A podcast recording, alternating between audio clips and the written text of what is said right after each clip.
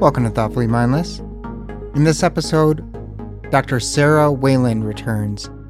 Dr. Wayland was a guest back in September. She's a parent coach, RDI consultant, and neurodiversity resource navigator. She holds a PhD in cognitive psychology and has held positions at Northeastern University, University of Maryland School of Medicine, and University of Maryland Center for Advanced Study of Language. She's the founder and owner of Guiding Exceptional Parents. And today we talk about her book, Is This Autism? A Guide for Clinicians and Everyone Else. With that, let's welcome Dr. Wayland. Dr. Wayland, it's really good to see you again. It is great to be here, Artie. Yeah. So I read your book. Um, that's something that we're going to talk a bit about today. I'm really excited about that. Um, is This Autism is the name of it and you're not the only author. There are other people involved. So one of the things I wanted to ask you about is what is it like? What's the process when there's more than one author in a book? Um, and I, in the book, you also mentioned that uh, the other author, Donna Henderson, hmm she is a morning or day person. You're more of a night person. So Correct. um, I'd love it if you got into that a little bit too of how it is working when you're on different schedules. And I'd imagine that there's there's some shared knowledge between the two of you, and then there's also Absolutely. you each have knowledge that the other doesn't have. So how do you find the shared knowledge, and how do you find the knowledge that isn't shared, and how do you collaborate and make a great book like this? So one thing we did is that um, we we each owned different chapters. So, for example, you know, Donna is a uh, lic- well, she's a licensed psychologist, and she diagnoses people for a living. Like that's what she does. Is people come to her when you know they feel like things are not working well, and they want to understand themselves better, and so she um, does a lot of testing and so on to determine what's going on for them.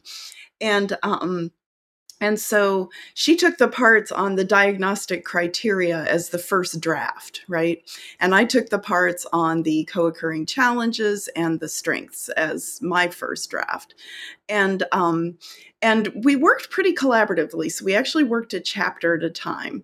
Um, when I joined the project, she had already been working on it for maybe about a year, um, but she wasn't getting anywhere uh, as quickly as she wanted to. I, I, that's unfair. She had done a lot of thinking about it, um, but she wasn't going as fast as she wanted. We did not know at the time that we agreed to collaborate on this that we were facing down a pandemic, um, which actually, for both of our businesses, just uh, kind of exploded uh, Mhm. people's need for support.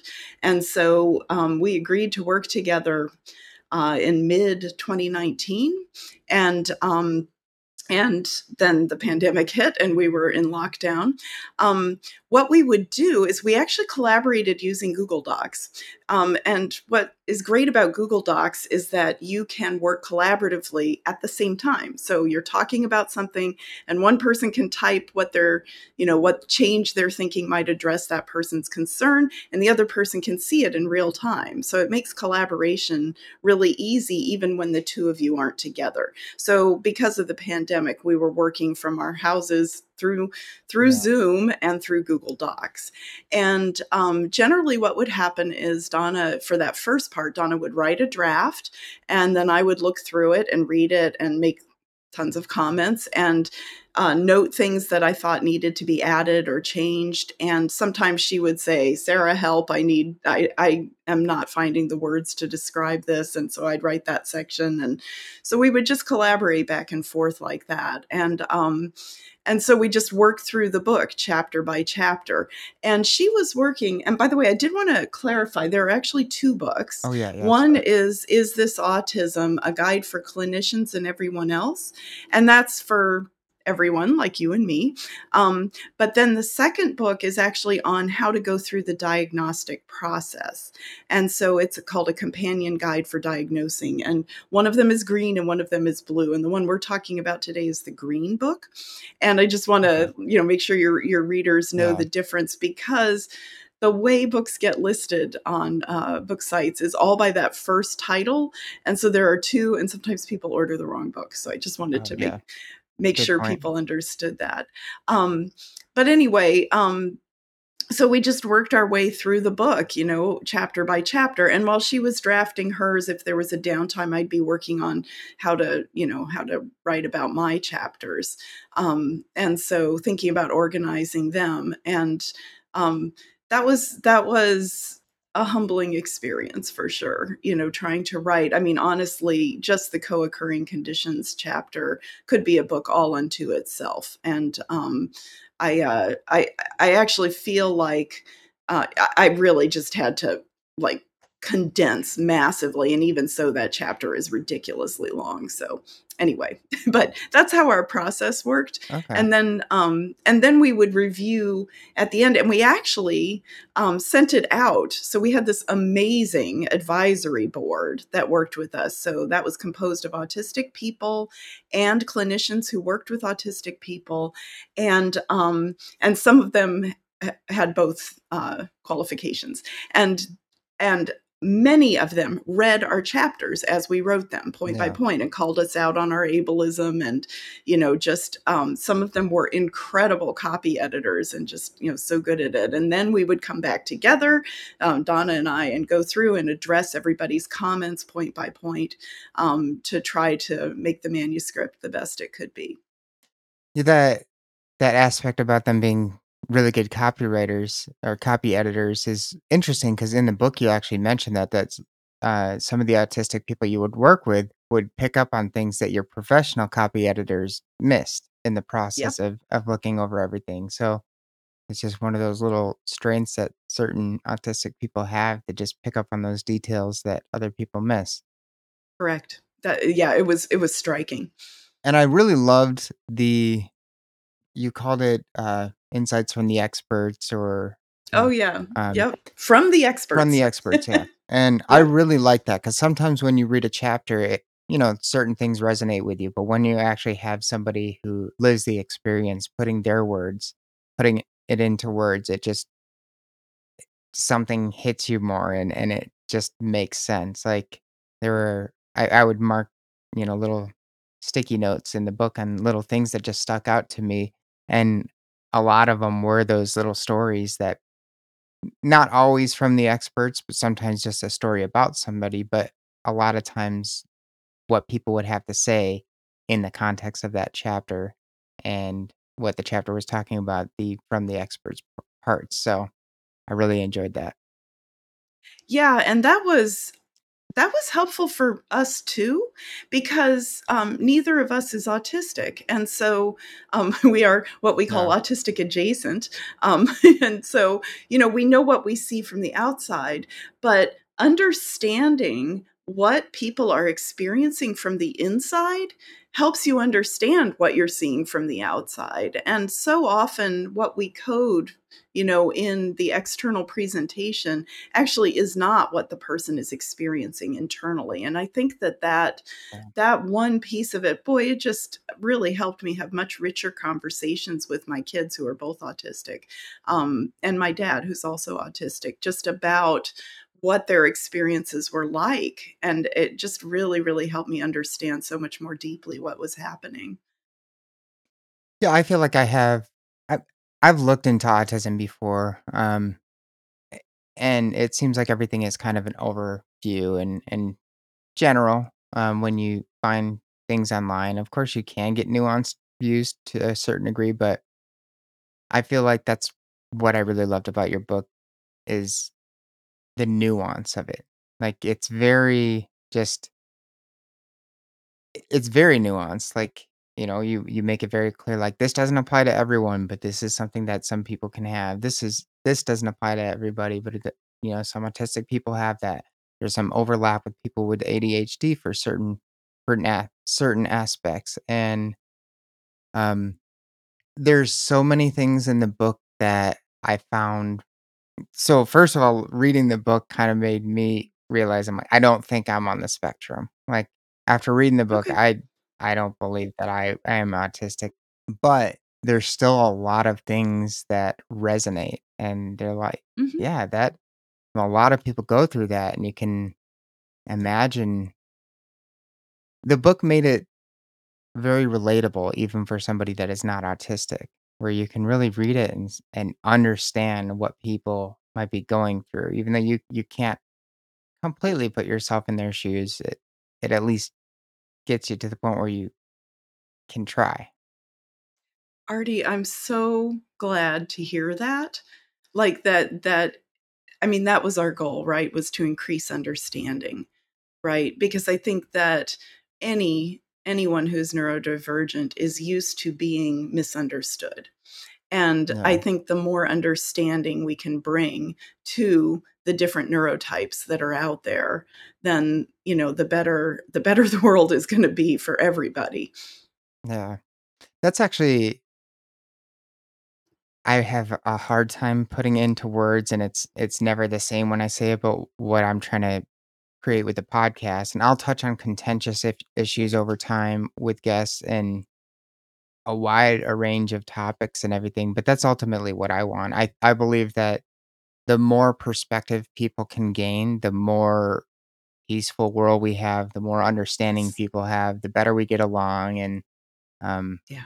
yeah, and with certain topics, we're more divided than ever, and I just think that understanding creates harmony. I so agree with you. I have a friend who works with, um, twice exceptional, uh, pa parents and kids, um, and twice exceptional just means gifted at something and then, um, disabled at another, and, uh, her the name of her business is "With Understanding Comes Calm," and Hmm. I just love that because it's true, you know, when we Yeah. understand what's going on, that really helps, um, helps us, you know, process. Very much. One of the things I learned in the book early on was, uh, the underdiagnosis of autism that you point out. Mhm. Uh, one study said said that only 3 to 10% of autistic adults are actually diagnosed as such. Um, Yeah. so that means, like, 9 to 32 times the amount of autistic people that are diagnosed are people that are autistic and not diagnosed. Um, that's a huge number, and It I is. think things like your book go to great lengths to potentially help that number get m rectified, but what are the other things that need to happen for well well, you mentioned this in the book, this was discussed pretty thoroughly of and one of the reasons for you guys writing the book is people that should be diagnosing people with autism, people that are in contact clinically with people that have autism aren't equipped to make the diagnosis or are afraid to make the diagnosis because of how unclear certain things are that they're just not trained in it. So, obviously, your book is one way for, uh, clinicians to improve their ability to diagnose, but what are some of the other things that can be done? Yeah, so that's why we wrote the book, is to help with that. I mean, that really was the raison d'être, Yeah. right? I mean, it was just that that was why we wrote it. Um, so I I there there are a number of things. So one is increasing awareness amongst clinicians. Um, something that just constantly surprises me is how, uh, people's notion of what autism is, um, is is outdated, and so they find the diagnosis scary and hard to deliver the news about.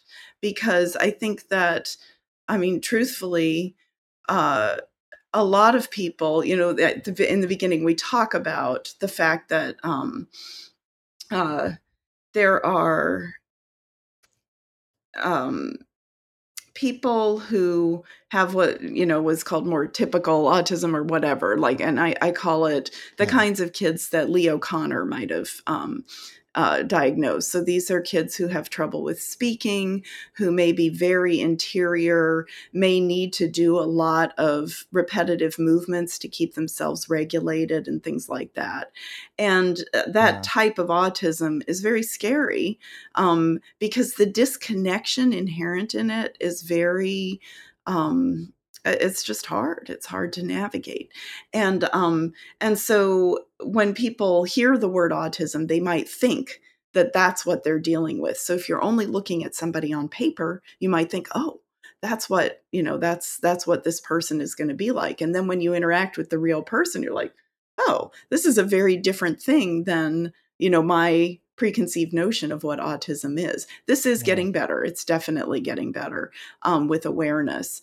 Um, I I'm just we did not talk about this in the book, but it's something that's just been eating at me, and I, I think this is the right context to bring it up. Um, I did a training with a um, a researcher at the Yale Child Study Center named Eli Lebowitz on what's called failure to launch.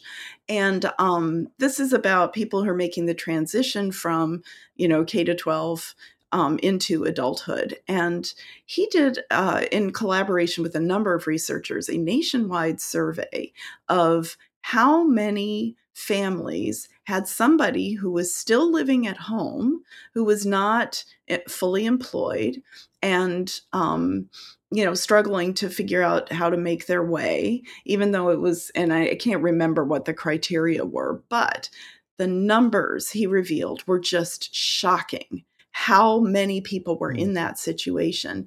And he then went and followed up and discovered that many of them had learning disabilities that nobody had ever identified while they were in school. And my suspicion is that a number of them were probably also autistic and never identified in school. Um, and because they were not getting the material presented to them in the way they needed it presented, then they were not prepared as well for adulthood.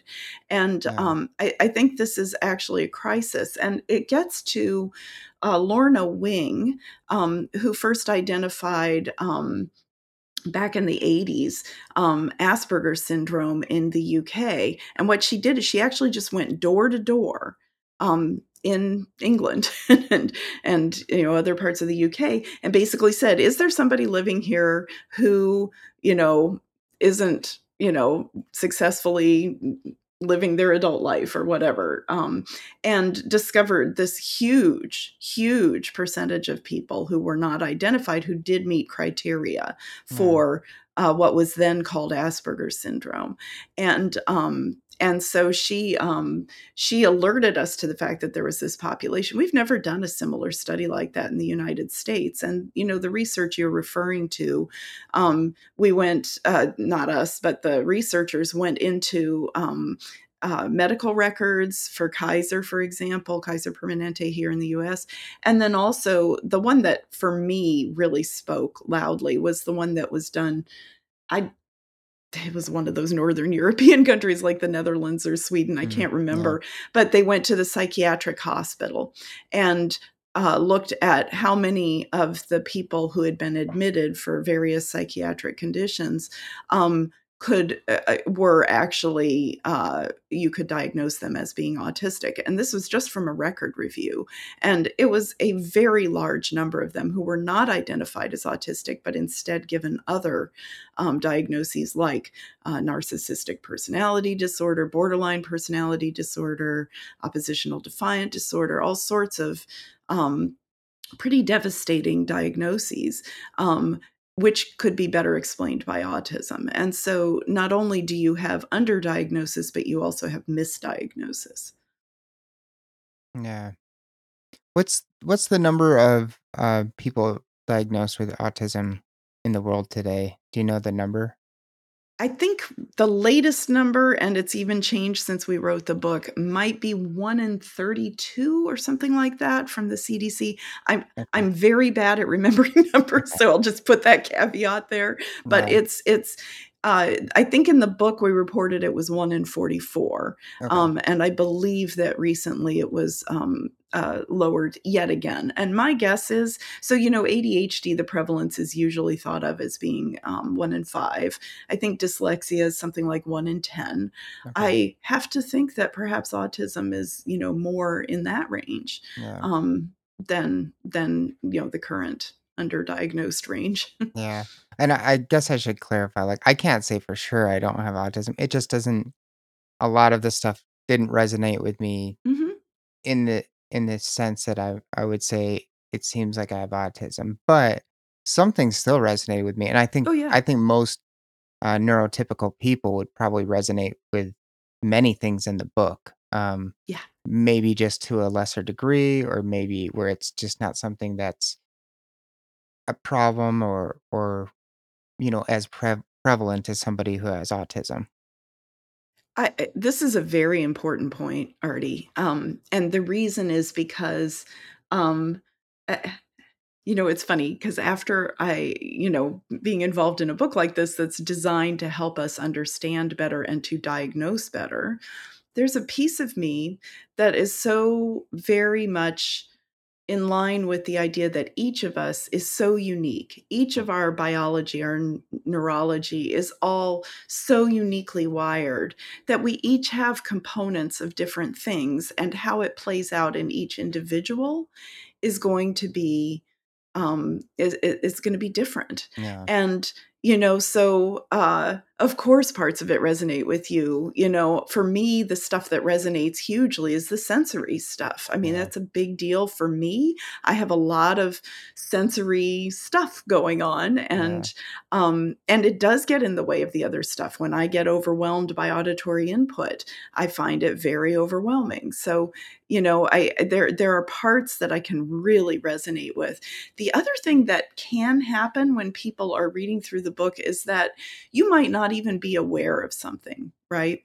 And when you read about it, you're like, "Oh, that's a thing. I Mhm. had no idea." And then when you become aware of it, suddenly it's, like, hard to think about, "Oh, what do I do?" And my favorite example of that is gesture, because I gesture a lot, Mm, and, um, when I speak, and, um, I actually had a friend who did a study, um, people who gesture a lot actually need the gesture to cue them for speaking, and she did a study where she literally tied people's hands behind their back and asked them to speak, and then had them speak without their hands limited, and she found that a lot of people who use gesture a lot became quite quite incoherent. Yeah. And so, Yeah. um so, um but when I talk about gesture, suddenly I become very aware of what I'm doing with my hands and my body and so on, and then I'm like, "Oh, you know, does this look weird?" And, you know, I start thinking about it in a way I would never think about it normally. So that's that's a a danger that can happen when you become aware of something too.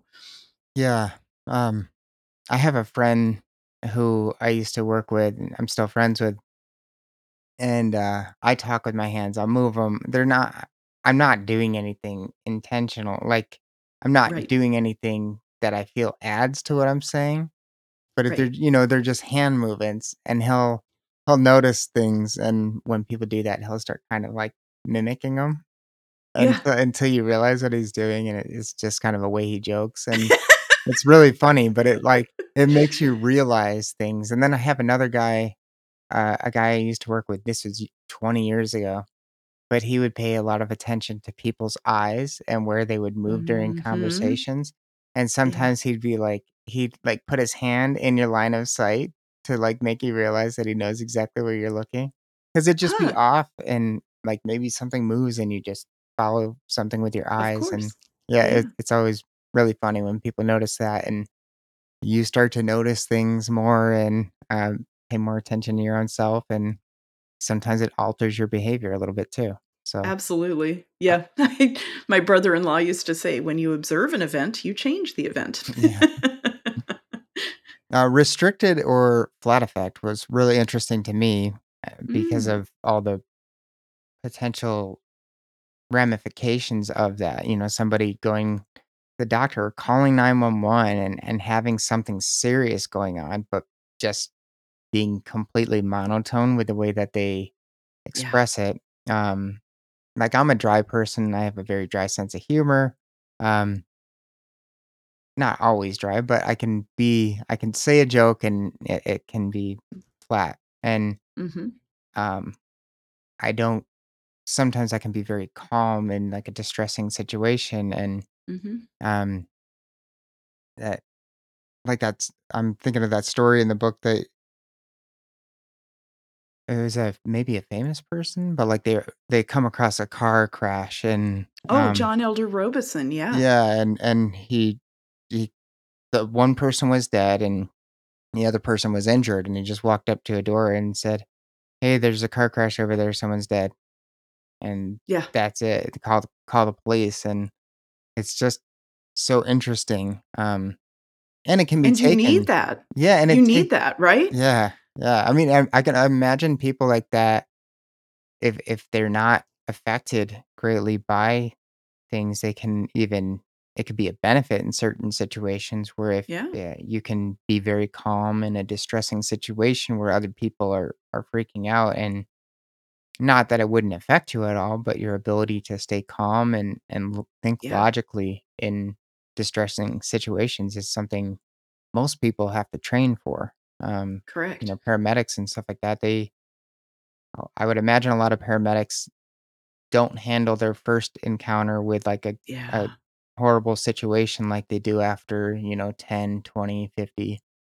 Yeah. Um, and for somebody to be able to walk into a a situation that's hard to handle for most people, but be able to do it just naturally, um, Yeah. calmly is a positive thing, but in diagnostic events where you need to express something that's going on, uh, it can definitely add to that being missed, like, "Oh, they're fine. They're nothing's Oh. going on with them." Like like, "No, there's something going on in my body right now that I'm trying to tell you about, but you're not understanding because I'm not." You know? And and then you have other things that can make communication hard for autistic people, so if if you have something else that first of all, you're you're communicating with flat affect, something serious going on, but then there's something else preventing you even more from, you know, standing your ground and pushing back because Yes. some and and that can just be assertiveness, that doesn't have to do with any anything with autism necessarily. Absolutely. But, yeah, I mean yeah. I'd love to tell a story about Yeah, this, please which is do. about my son. So my older son, um, is a flat affect, he's got that flat affect, he's very calm in the face of everybody being hysterical around him. So, uh, when he was about I think he was about 13, he started, um, being unable to eat. E everything he tried to eat, he would throw up. And we went to the hospital, um, because, eh, he was losing weight dramatically. So, um and, uh, the first hospital we went to did a bunch of, um, procedures or whatever, um, and the minute I told them he was autistic, they decided that the issue was psychiatric, and they told us to go consult a psychiatrist. Now, thank heaven we had a wonderful team, and the pediatrician was furious, as was our developmental pediatrician. They were both just so angry, "This is not psychiatric, this is physiological, something is going on." By this time, my son had lost about 15 pounds in a Mm. week or 2. It was Oh, bad. And so, we checked him out of that hospital, and, um, and then our pediatrician said, "Go to this other hospital here in the DC area," it was Children's Hospital. And we went there, and, um, they it turned out he had what is called, um, I I don't know what the official name is, I think it's esophagitis, but it's a yeast infection in his esophagus, which meant that every time he ate, it felt like he was swallowing Mm. ground glass, okay? So, it was very, very painful. It's a fungal infection, so you treat it with an antifungal, but, um, why they couldn't diagnose is they kept asking him, um, "When you eat, do you feel nauseous?" He did not know what the word "nausea nauseous" meant. He said, "What does that mean?" They said, "It means you feel like you want to throw up." So, he was thinking, "Okay, if I eat something, I want to throw up, therefore I must feel nauseous." And so he said, "Yes, I'm nauseous." He wasn't nauseous. He his throat hurt, but he didn't have Mhm. the words to describe it. So, all these things get to your Yeah. point, right? A, he couldn't describe the pain and where it was. He didn't know the word "nauseous," which meant it was hard for him to describe what was going on for him. His very flat affect led them to think he was just making it up, and that it wasn't a real thing, and therefore psychiatric in nature or nature. And, um, Mhm. And, you know, by the time we got help for him, he had lost 20 pounds, and, you know, he was a thin guy to begin with, and so it was it was very dangerous what happened to him, and I think a perfect example of all the points you're talking about. Yeah, later in the book you talk about or maybe you mentioned it earlier too, I can't remember, but alexithymia? Alexithymia? Am I I'm I don't know if I'm saying Alexithymia? that right. Yes. Um, would Yeah. that be what's going on when 'cause state of mind, I'm thinking like anger, and that's what you touch on in the book, like states of mind, like emotion, but would nauseous be covered under that? Like not being able to describe what nausea is? So, uh, there are 2 things going on with that. So, one is something called interoception or introception. I I'm never sure how to Mm. pronounce it, interoception or introception. But basically, this is, uh, one of the sensory systems, which is awareness of your body's internal states. Okay? So, things like I'm I'm hungry or my heart is racing or I'm feeling warm right now or my stomach hurts or, you know, whatever, I need to go to the bathroom. All these things are cues that are going on in your body that some people are just not very tuned into. And you can be tuned into one system and not tuned into another system. So, maybe you're good at recognizing a racing heart, but not so much your stomach feeling like, you know, pain or whatever.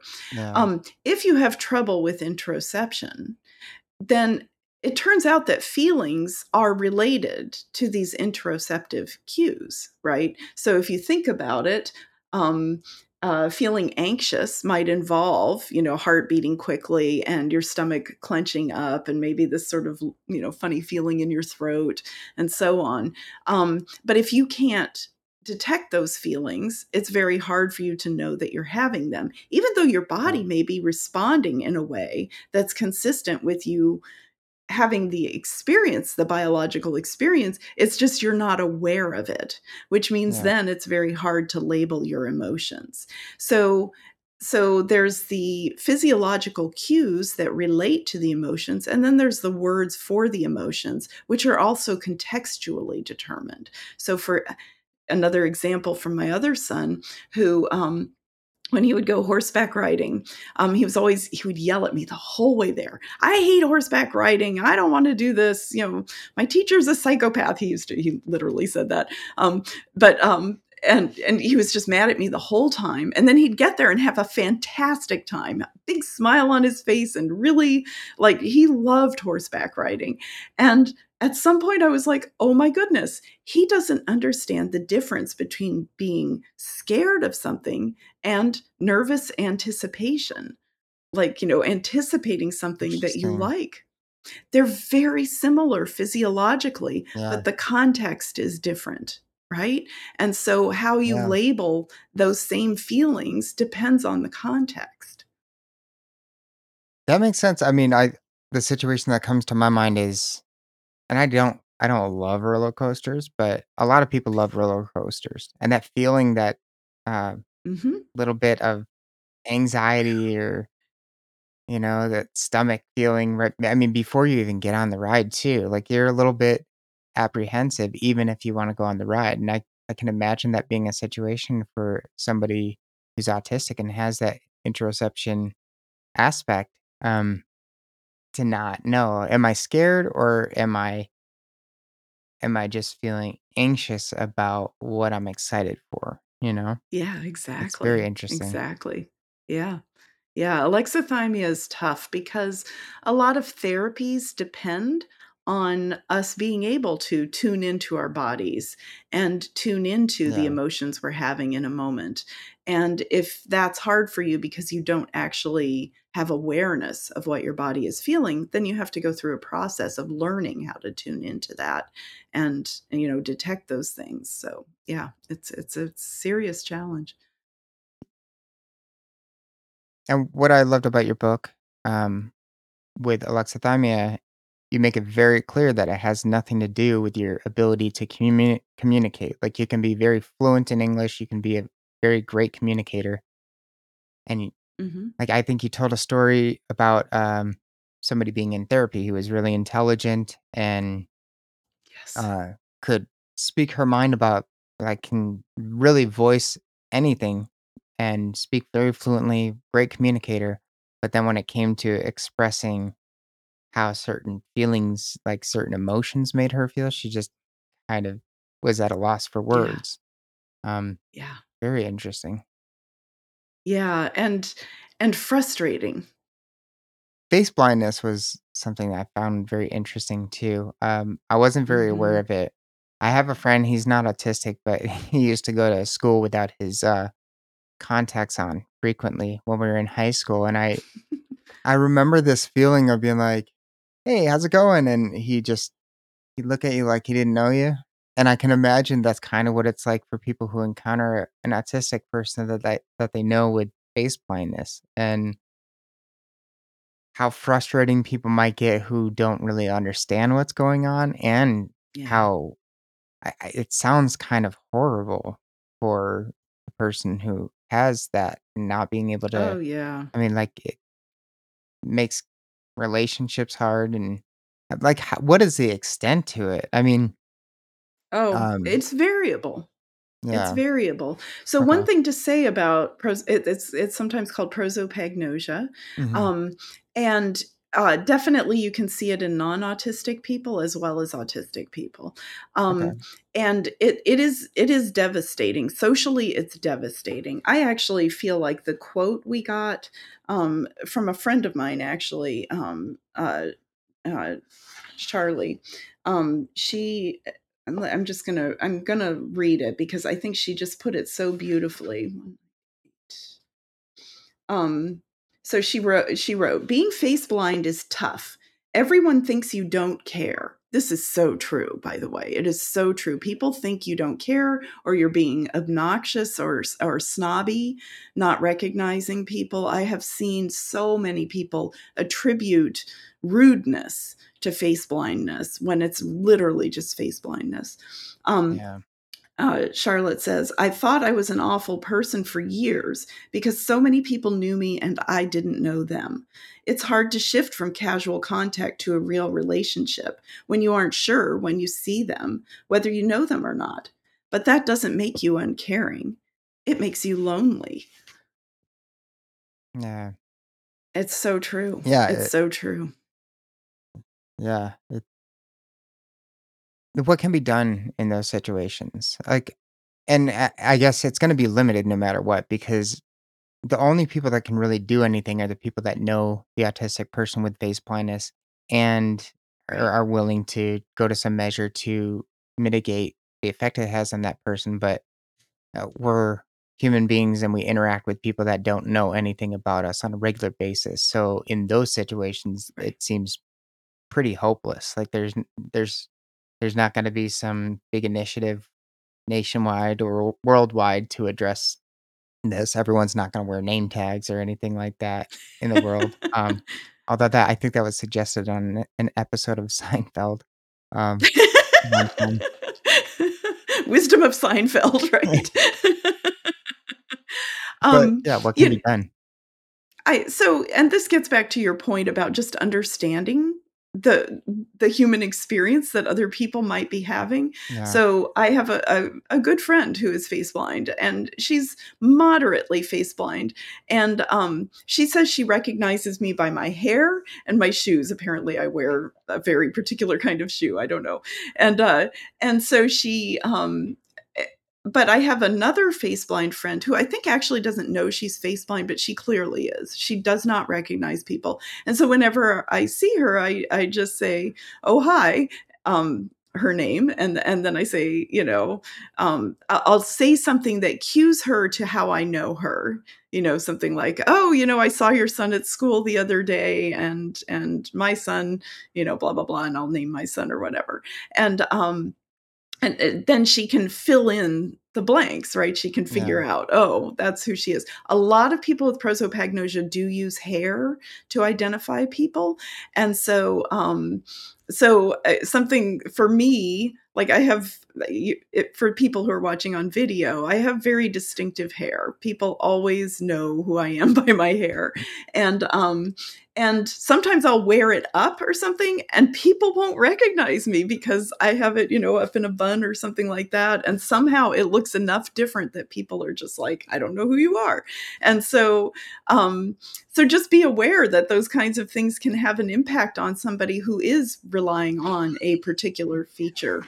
You know, so I think just being aware that people are cueing in on different features. There's a very famous um, autistic OT named Kim Clairy who uh, has face blindness, and she actually made a, a, visual graphic of what it looks like to her so that we could understand.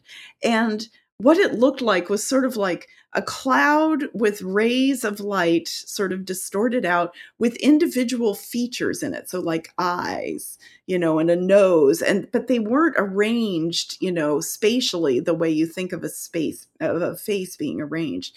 And something that i found interesting about her discussion of it is that when she is overwhelmed it's worse right? So people's faces become more distorted. So i think that's another thing to remember is that it can vary depending on the situation. So yeah. if somebody's perfectly calm and regulated they may be able to see things more clearly or integrate everything into a coherent whole more easily but maybe not um, if they're feeling less regulated for some reason. Okay. That's great insight. Um i found black and white in uh thinking um mm. and and the tendency for some autistic people to connect more with other autistic people.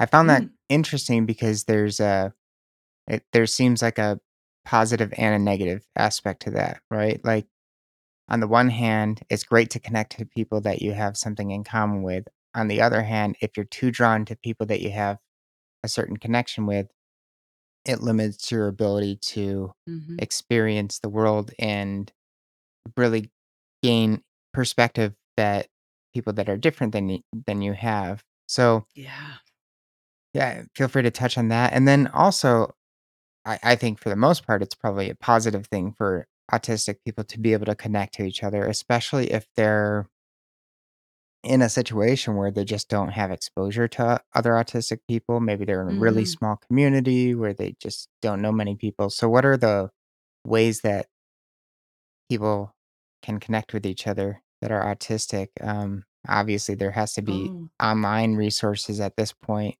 communities, and um, I think some online communities are even not outright mentioned in the book, but there's references to Oh, people being there's involved in lots of online them. communities. Yeah, for sure. Um, you know, this is going to depend on where you live.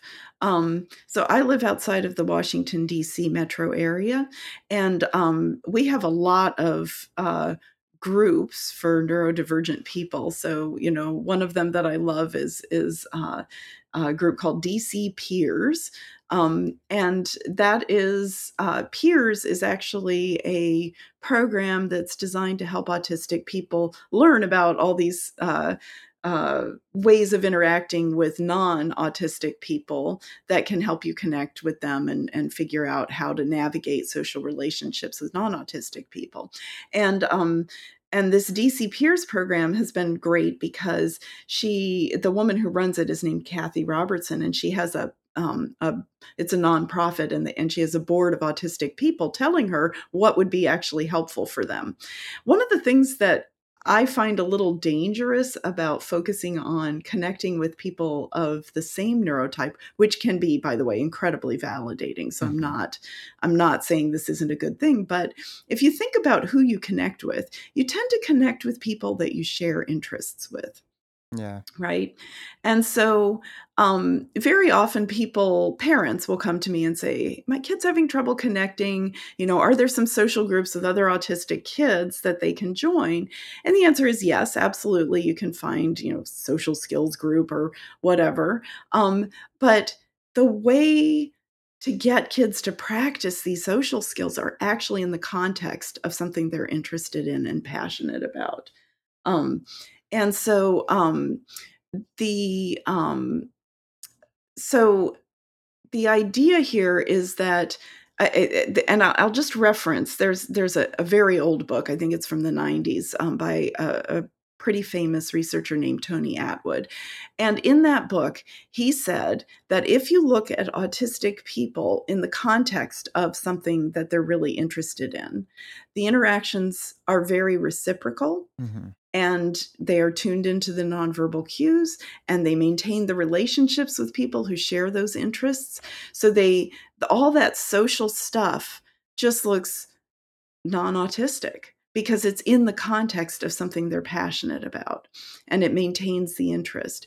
And so that's a good place to practice those skills of reciprocity and, you know, nonverbal um, communication and relationship management because you care about the other people because you have this this common ground Yeah. um, so eh, there's also a danger there um, so I, I think that we talked about the very famous study where they um, did it the game of telephone Mm. uh, where they you know they basically said okay all you autistic people i'm going to give the first person a message and then you're going to whisper it down the line and then we'll see what the message looks like at the last person and they put a bunch of autistic people and the message didn't change all that much it changed a little bit but not all that much from the first to the last and then they put a bunch of non-autistic people together and they did you know the same thing and uh, again the message didn't change all that much but when they mixed neurotypes so they had some autistic people and some non-autistic people the message got very garbled Hmm. as it went down the line.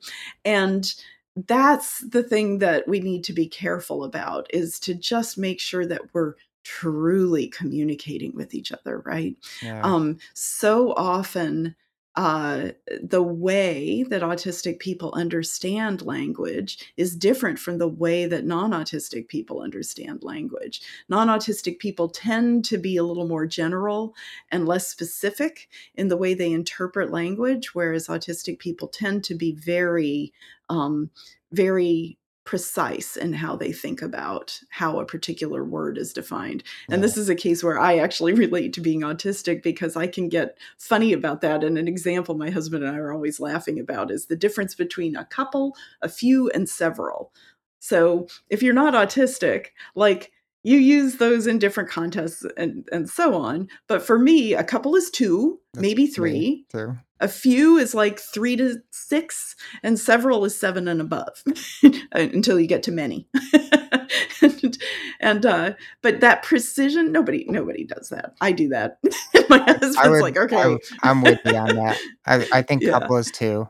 That's what I Yep. a, a couple is. A few is like three or four, maybe several is yeah, five, six, seven, you know? yep, yep, And yep. um yeah, I I really like language, so I don't it's not a for me it, it's more of a wanting to use I always want to use the right word and I'll I'll shy away from using words that I should know the definition of or, or that I do know that I just I'm just not 100% sure. But I'm also not afraid to ask and, and say I or admit that I don't know for sure if this is the right word, but I think it might Mhm. be. So, but yeah, Yeah. um, a couple is and uh, one of my friend, um, the same friend that didn't wear his contacts in high school every time, he had an issue with the word random, and I think about it all Mm. the time still because it, when we were in high school, this is 20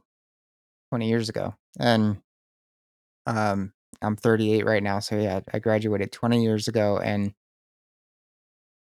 that's around the time when we were in high school or a little bit after where people started using it a- as like a that's so random. That's so random that you did this. Yeah.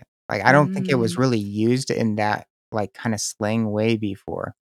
And it, it's rarely used to, correctly in in those sense. Like it's like it's Yes. it's not random. Like this isn't random at all. This I'm actually here intentionally, so Right. it's not random. Like we specifically ended up at the same point, so it's not random that we ran into each other. But you know, people use the word random a lot, and uh, Yeah, and I think they yeah, mean unexpected yeah, as opposed to truly random. It's funny because my training is in psychology. And of course, we do a lot of data analysis and mhm, statistics. And when we're setting up experiments, we talk about randomly assigning people to different conditions for the experiments and things like that. And you know, it's it's about as random as we can make it given a random number generator, which yeah, always has a, you know, a seed and the seed means if you use the same seed you know more than once then it's it's going to have the same outcome so it's not actually truly random yeah. so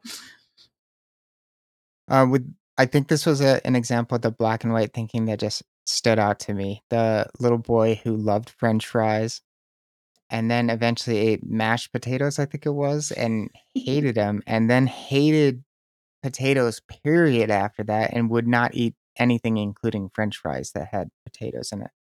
Um I I'm really weird with food sometimes and Mm. textures, and, uh, Mm.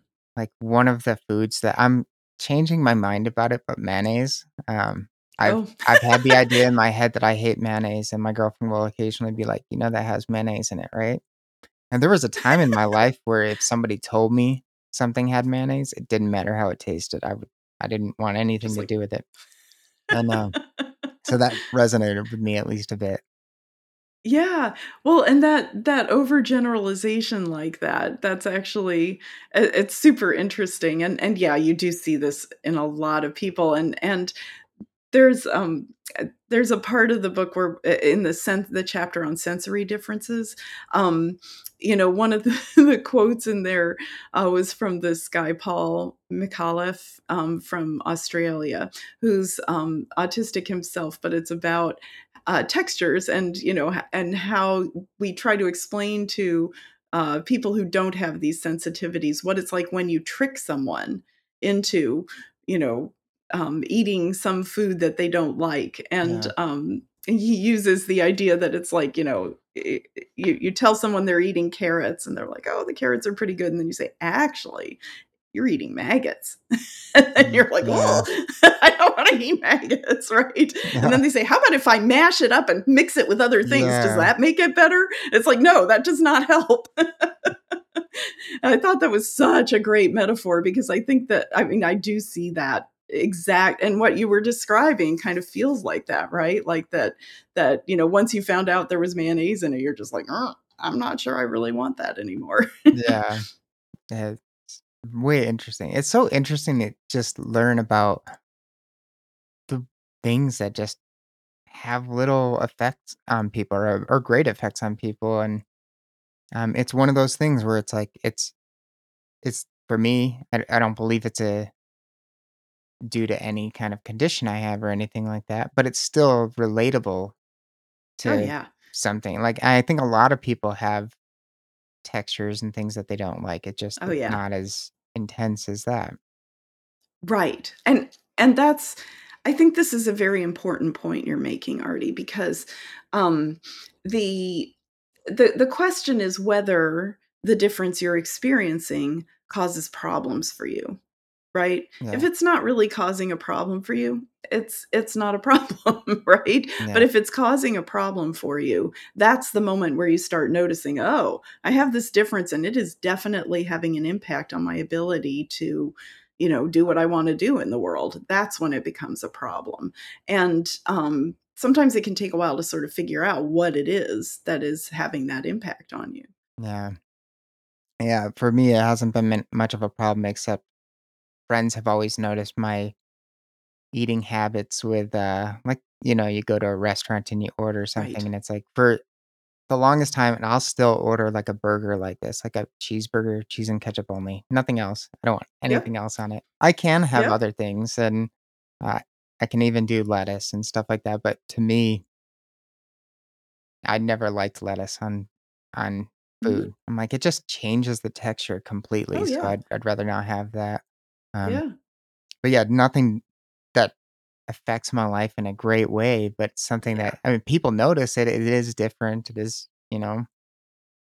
Well, you know, I I have something called synesthesia, Mm. um, which I do discuss in that chapter on co-occurring conditions. It's it's pretty common in autism, but where I actually taste shapes. Mm.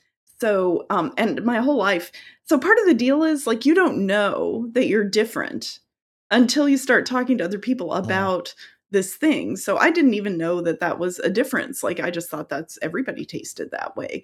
And for me, shapes can be round, or they can be pointy or sharp, um, and and there's a dimension that feels very uh, shape. I mean, shapes are the best description for how I'm experiencing that. Yeah. And um, when I was in college, I remember discovering, oh, other people don't taste things this way, and and they started making fun of me because they thought it was so hilarious that I would describe something as round or square or you know whatever I would describe, you know, sharp edges, and um, they just they they thought it was really funny, but I had no idea it was a difference, and it certainly didn't, you know have an impact on me at all. I still ate food and I was able to nourish myself. So it wasn't a negative impact, it was just a difference.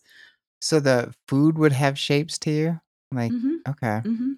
Yeah, it invokes a shape, like, in my Mhm. head, Yeah. right? A geometric shape. Eh, that's the exact same thing as because it can manifest in different ways, right? Like, uh, I Mhm. think the electronic artist, dubstep artist Skrillex has that with, uh Yes.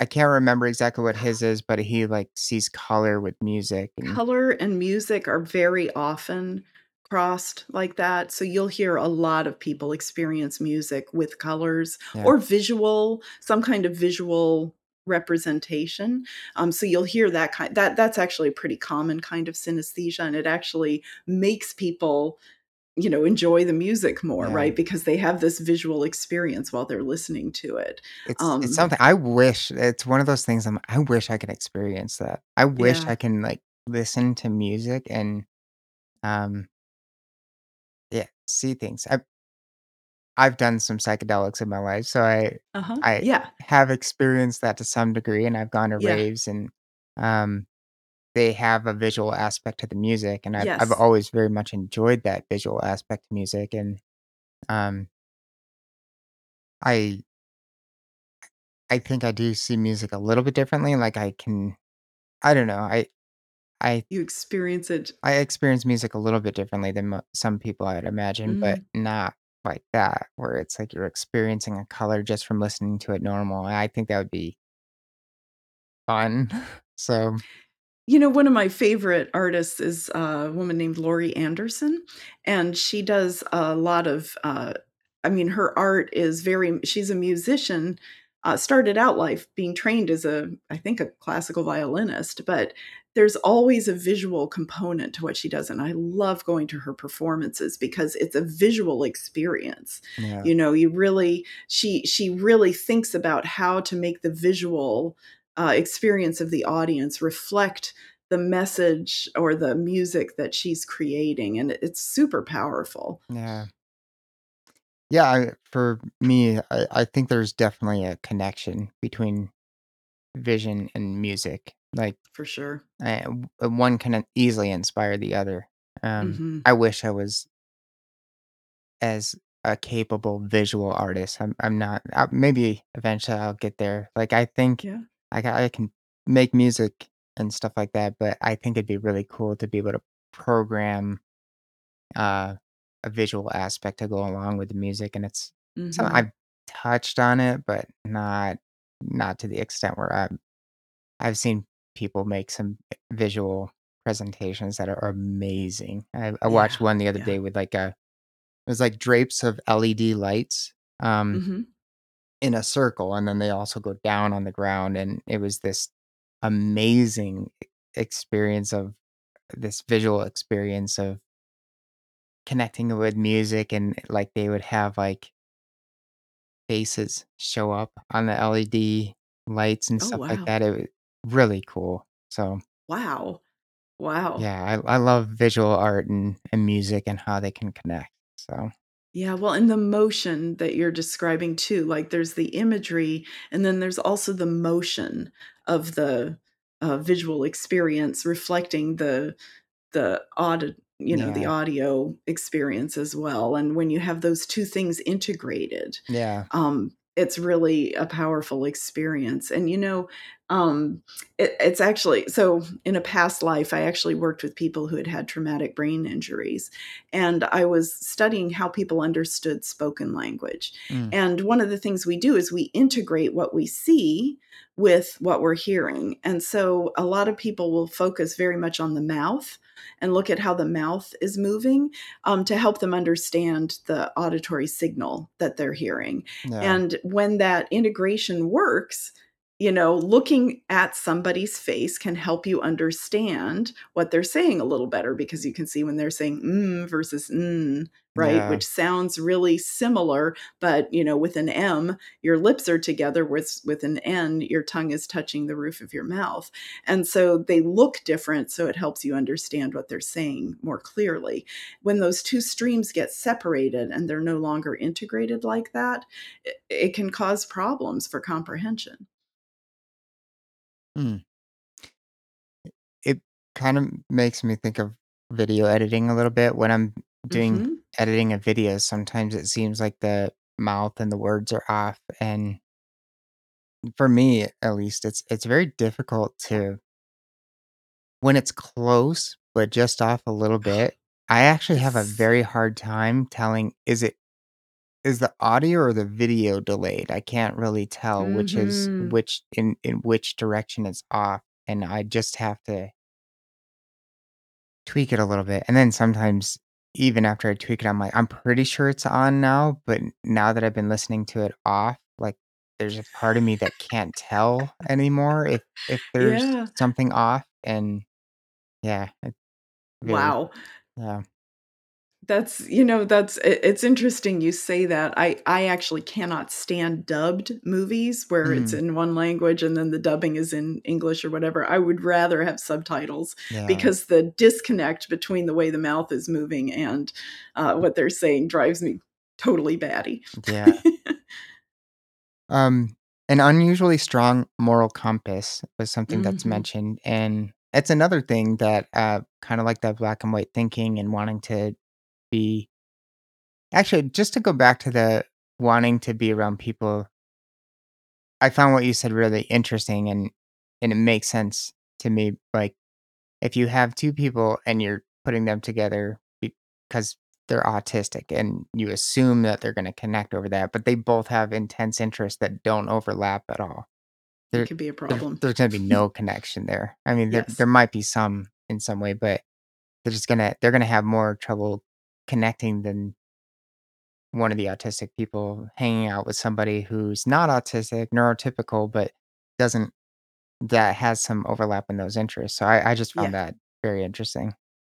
I I can't overemphasize the importance of that point, and, you know, here's an example I like to give, I don't know if we said this in the book, but when I'm talking to, um, people I work with, um, then I'll say something like, you know, "You meet somebody with a broken leg and you have a broken leg." Like, you can identify and talk about what it's like to have a broken leg, but, you know, if they are somebody who, uh, you know, is interested in one thing and that's not something you're totally into, like, you can you have a common interest in navigating life with a broken leg, but it doesn't necessarily mean you're gonna like that person, Yeah. right? Yeah. Yeah, definitely. With the moral compass, I I found that interesting because it makes sense. I I know people who are on the spectrum that are, you know, more morally inclined to feel a certain way about something. Mhm. And it there's also kind of there seems to be a risk there too because we all have different moral frameworks. So Yeah. that moral framework that is built around your thinking or that your thinking is built around is really going to affect what you feel injustice about, what you feel is not fair. And if that deviates too far from what is accepted as fair and uh, Mm. justified, then it, it could cause problems with that person potentially reconciling what they see in the world and and, and sometimes that is justified too right um but there can also be something that is fair isn't understood um in a simple sense and and needs to you need to sometimes things seem unfair but you dig a little deeper and it's like oh, okay it's not unfair it's it's there's these other things that affect it Yeah. And that Yeah. this is just kind of a natural way things end up and Yeah. uh yeah a moral compass and the framework that you've built that compass on seems pretty vital to that and i think everybody not everybody but people have moral frameworks passed down to them that are Mhm. distorted and sometimes are, you know, distorted to one degree, some degree or another, and it it's not intentional usually. It's just Right. no one has a clear picture of everything. It's just not even Right. possible, right? Right. You only know what you know, Yeah. right? And um you only eh, eh, I mean that's that's boy that's just true of life in general. Like you can never know all the factors that are contributing to a situation playing out the way it does. Yeah. But um you know, one thing I I do really love about my autistic friends who have that strong moral compass is that if I'm having a dilemma that I'm trying to piece my way through and I you know, I respect their their framework. It's really helpful to talk to them about it because they can point out ways of thinking about it that I might not have come up with on my own Yeah. just because that's the lens through which they're seeing the situation. Yeah.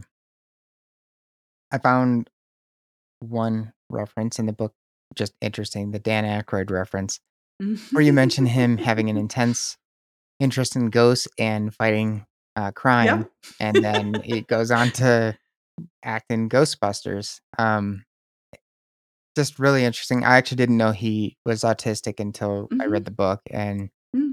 um, I pulled up an interview with him and started watching it a little bit, and um, it's interesting because I, I love comedians. I love comedy, and comedians tend to be very eccentric people in Yes. in general. And like some of my favorite comedians are like non-normal people at all. Yeah. Like they're Yeah. they're not somebody.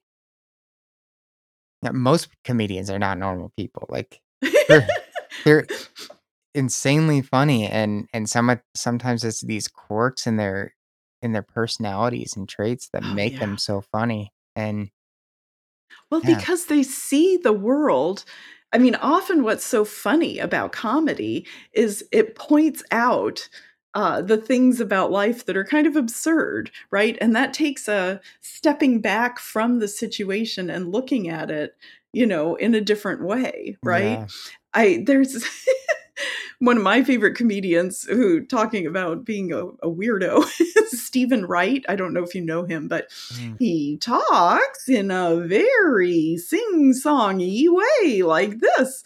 It's very hard to listen to him talking. Um, and but he's hilarious. And he uh, I'll just tell you one of my favorite quotes of his, which is I used to think the brain was the most amazing organ. I'm totally not saying it the right way. And then I thought about which organ was telling me that. Right? That just takes that's pretty an good. ability to step back, right? Yeah, And and look at things, you know, in a different way because that's a lot of times they're poking at, you know, these norms that we just unwittingly adopt. And I think autism is very well suited for that because they do tend to sort of think, "Oh, why is that the norm?" Like I don't understand why people would be, you know, think that thing was important or whatever. yeah. Yeah, the the ability to just focus in on things and, um, I think another one of Dan Aykroyd's, uh, intense interests is aliens and UFOs, stuff like that, and, Mhm. uh, the it's so interesting to have people well, we all have our own interests, like, even neurotypical people, we all have our own interests, and it's one of the beauties of life is that we don't all have the same interests because Mhm. Um, I mean, it wouldn't this podcast and other podcasts like it wouldn't even be possible if that were the case, because there'd be nothing to talk about. Because the reason Right. we're talking here is because you have a whole body of knowledge that I don't have that I find interesting, and, Mhm.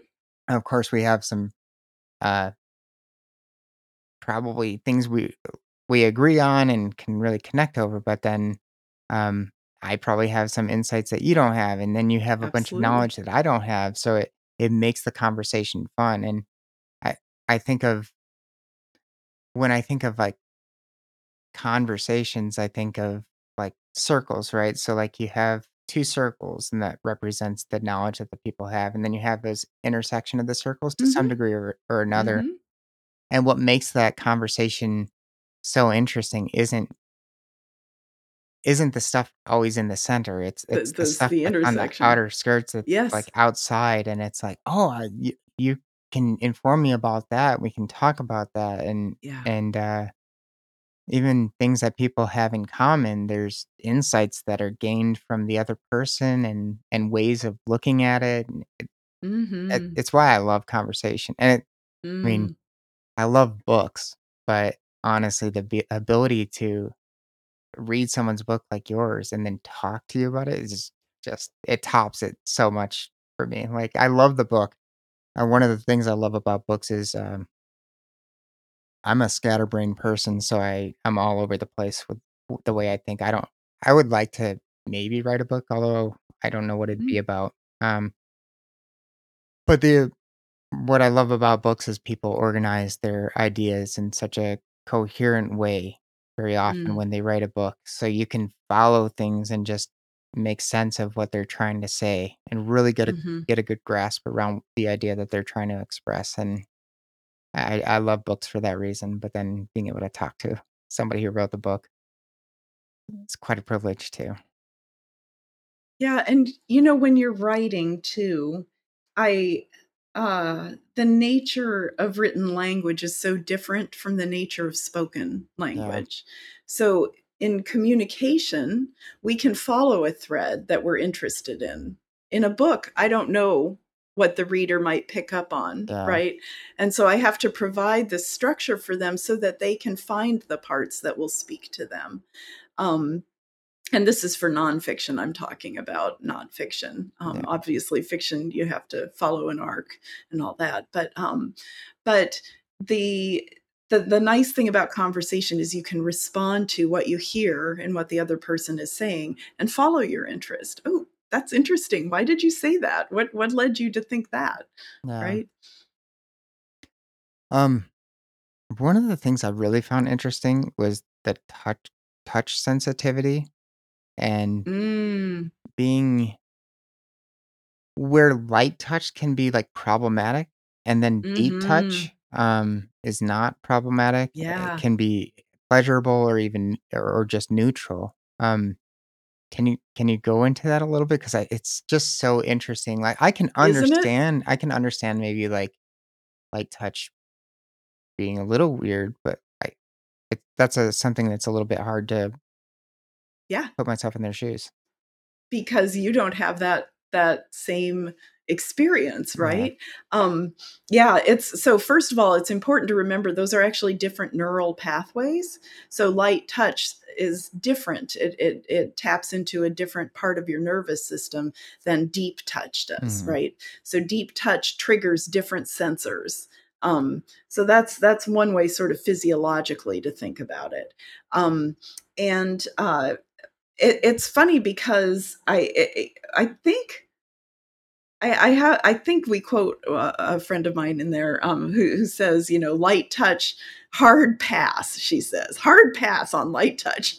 She just really can't take it. My younger son is funny about it. He does so uh, for example when he was in school and somebody would brush against him unexpectedly in the hallway to him it was actually physically painful Mm, physically painful. And so then he would react with this big reaction. This is much better as he's gotten older, by the way. He does not have the same response now. And actually now he kind of craves tickling and you know just that kind of that kind of light touch as long as the intent is not aggressive. Yeah, And I think part of what happened, you know, in the hallway at school is A, it was unexpected, and B, he didn't understand the intention behind it. Was it a neutral intention and they just bumped into him, or were they deliberately sort of brushing against him to be a little aggressive? He couldn't distinguish the intent behind it. yeah, And so I think some of that drove his response. But he said, like, we couldn't tickle him. And also, when he was a little baby, we couldn't stroke him softly to calm him down. That did not calm him down. It made him much more dysregulated. yeah, And so we had to learn like he needed he wanted to be in a papoose, right? He wanted to be like, you know, lots of deep deep you know pressure and so we learned to bundle him really tight in a blanket so he would just feel regulated right yeah, um but he didn't love you know just the soothing touch that so so many babies find you know helpful and regulating. He did not find it like that. And he would say that, you know, as he got older, he would say that it was physically painful for him to experience that. And there are other people who experience deep pressure that way, deep touch, you know, yeah. a, a, deep, a big bear hug or, you know, something like that appear, you know, they they will perceive that as painful. Yeah. So yeah, these sensory differences, honestly, it took me a long time to wrap my head around that, you know, each sense has its separate pathways and therefore can be under responsive, over responsive, anywhere in between. And then there's the seeking aspect of it like you seek that kind of touch right which is yeah. a separate domain from the response you know how responsive you are in that domain and we didn't get into this in the book but even within a given domain you can have multiple pathways. So I'll use vision because we were talking about that earlier. Your color receptors are different than your motion receptors for yeah. vision, right? And so you will have people who are very sensitive to motion and actually find it dysregulating, or they may really enjoy it. So you'll see people who enjoy like splashing water and the the the look of the light through the water as it falls back down. They just love that. Um, other people find it very dysregulating. Um, and you know but then color you know that's a totally different visual pathway that people can have different responses to. And red receptors are different than blue receptors you know? Yeah. so you know you, you, there's all these differences even within a given sensory domain. Um, and for me I think I, I, I had a little bit of black and white thinking myself about this. It was like either every sensory domain was oversensitive or every um, domain was under responsive. And it took me a while to realize oh, each domain, and even within each domain, there's different levels of responsiveness to that kind of uh, stimulation and I, I, just don't think we're used to thinking about the world like that but you know once you sort of wrap your mind around it you you realize it just has to be true it has to be that way yeah. and especially physiologically when you look at the different pathways there are different pathways yeah. so they get you know hooked up differently for different people when oh something that comes to my mind with like the light touch and and deep touch is uh how at least me, how I might greet somebody or approach somebody Mhm. if I know them versus if I don't know them. If I know Mhm. somebody and I'm walking up behind them, for instance, I'm probably likely to give them a nice, firm, like, pat on the back and say Mhm. hello, turn around, Yeah. hug them. Versus if I'm approaching somebody that I don't know, I'm Yeah, you more would never likely to do that. touch them lightly to get their attention. Mm. And and that might be triggering to somebody who has a Absolutely. sensory issue with that. So it's it's something to really it's it's good to Good have to that know that. information. Yeah. Well, and with touch, I mean, I I think I think it's because of my own children that I learned to always ask permission before touching anybody, yeah. right? And and as you get to know them you you understand their response to things so like if you have a friend who when you go to hug them and they kind of go like that you realize okay that's that person is Yeah. not a huggy person don't do that Yeah. right and so but i i have many friends who will say are you a hugger you know and you know before they give me a hug like they'll just ask that very respectful question Yeah. and so i think more of us could do that Yeah. Uh, but hugging's also a weird one in my opinion because well it's it's gotten weirder too right yeah, it's it's to me it- it's not a a sensory thing. It's a it's a social thing. So it's Right, like it's a connection thing. yeah, it's like I don't mind hugging people, but then Mhm. I kind of hate I don't mind hugging people I, I like and that I know, but Right. sometimes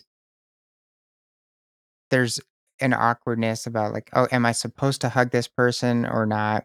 Um, even if I'm Mhm. okay with hugging them, it's like, sh- am- is it Yeah. appropriate to hug this person? Uh, is it Right. uh like, do I want to hug this person? like, there's Mhm. a there's a social aspect that makes hugging like a little bit trickier, in my opinion. It's very tricky, and and honestly, I think, um, men with women or with somebody they might be attracted to in a non-friendship way yeah, makes that even more complex Yeah. right um and and so a hug can be misinterpreted and so you have to be yeah. so careful like for me with my you know cisgendered female friends like it's perfectly fine to hug you know it's clearly just a friendship thing but um it it definitely uh uh can be seen you know as inappropriate in different contexts certainly in a professional context for example you wouldn't hug somebody if you were you know in in your professional mode or whatever Yeah. so Yeah. unless you knew them really really well Yeah. Um, depression being Mhm. more common in oh autistic gosh males than neurotypical males, but then women, neuro, uh, autistic women having around the same rate of depression as neurotypical women. Like, what explains that? Like, why do we see that? I wish I knew the answer to that. And it's very real and very challenging. Yeah. Um, and you know eh, eh, that that part of the co-occurring conditions chapter um, was very hard for me to research because the suicide rate is so much higher in autistic people Yeah. than it is in non-autistic people and i think that's this sense of disconnection from the world and from other people and one of the things about autistic women is that because they mask uh, more often than autistic men, um, then I think they're able to find connection perhaps um, in ways that autistic men may have a harder time with. Um, there are, boy, that it's such a complicated question. I, I Mhm. think there are social norms around friendships and um, you know and and then also around relationships that shape you know how men can relate to other people versus how women can relate to other people and there's hardly any research on you know any other gender or attraction or any of that stuff um you know how that plays out. Um but i can tell you that um for whatever reason i think the women because they have the ability to navigate the social piece of it i think it allows them a little more feeling of belonging and the men have a harder time with that. And these are all just totally gross overgeneralizations so i kind of hate talking about gender Yeah. in this way but um but you know it does play out and look different in different different genders so Yeah. Uh, one of the common things with women versus men is women tend to at least be raised and and grow up around if if they're around other women in an atmosphere that talking about emotion is Yeah. normal and Yeah. and I think this is changing with generations too. I think if you go like older generations of men are very it's way more common to find men who just never talk about their feelings. mhm. And uh and I think it's still more prevalent around among like younger men. Um boys are cruel. Young boys are very cruel oh and the, we yeah we we make fun of each other for like the dumbest things. Um like yes and and women make fun of each other too. Like, don't get me wrong. And and women can be it's harsh to each other in, in a very it's a different way. thing yeah because Yeah. the women so and the i mean honestly autistic women really have it rough in middle school for example because very often the i i have two boys right? And Mhm. i'm a woman myself. And so um watching my sons like boys are pretty overt. They're like you know if they if they're gonna be jerks to you they're just gonna be jerks Yeah. to you right? And you know where you stand. Like if you know they don't like you you kind of know it. And Yeah. they'll be jerks right? And and that can be hard to navigate. But with women what will happen is superficially they'll act like they like you but they actually don't like you Yeah. and behind your back they're saying things and you know if you're socially skilled enough to detect the deception in the you know superficial connection right if you can detect that that's not sincere um, because you're good at reading those cues Yeah. then it makes it easier to navigate. Oh, I need to be careful with that person and not reveal anything that could be held against me or whatever, like just being careful. But if you have trouble with that, that can make it really hard to understand why suddenly you know this person who said they were your friend in this situation is not being your friend in that situation. And that can happen with boys too for sure. That definitely Yeah. does happen with boys. But uh girls there's a whew, there's a level of deceptiveness in the interaction that can be very hard to navigate. Yeah, girls can be I don't know if catty is the word, but catty yeah. kinda comes to mind where it's oh like, um yeah, it's like superficial niceness and, right um, being being a male, it took me a long time to pick up on that, like, I've I've had right female friends my whole life, and I've had girlfriends at different times, I have a girlfriend now, we've been together a long time, and, uh, I she's a very sensitive person, and, mm-hmm. um, she's opened my eyes to how different women act, and it's Mm-hmm. weird, like, if if there's a a group of friends, I've I've been in this situation, a group of friends, and, um, my girlfriend, for instance, wasn't a part of that group of friends, like a larger group where I'm close to some pe people, close not too close with others, but there's a mix of, um, different genders in there, and Mm-hmm.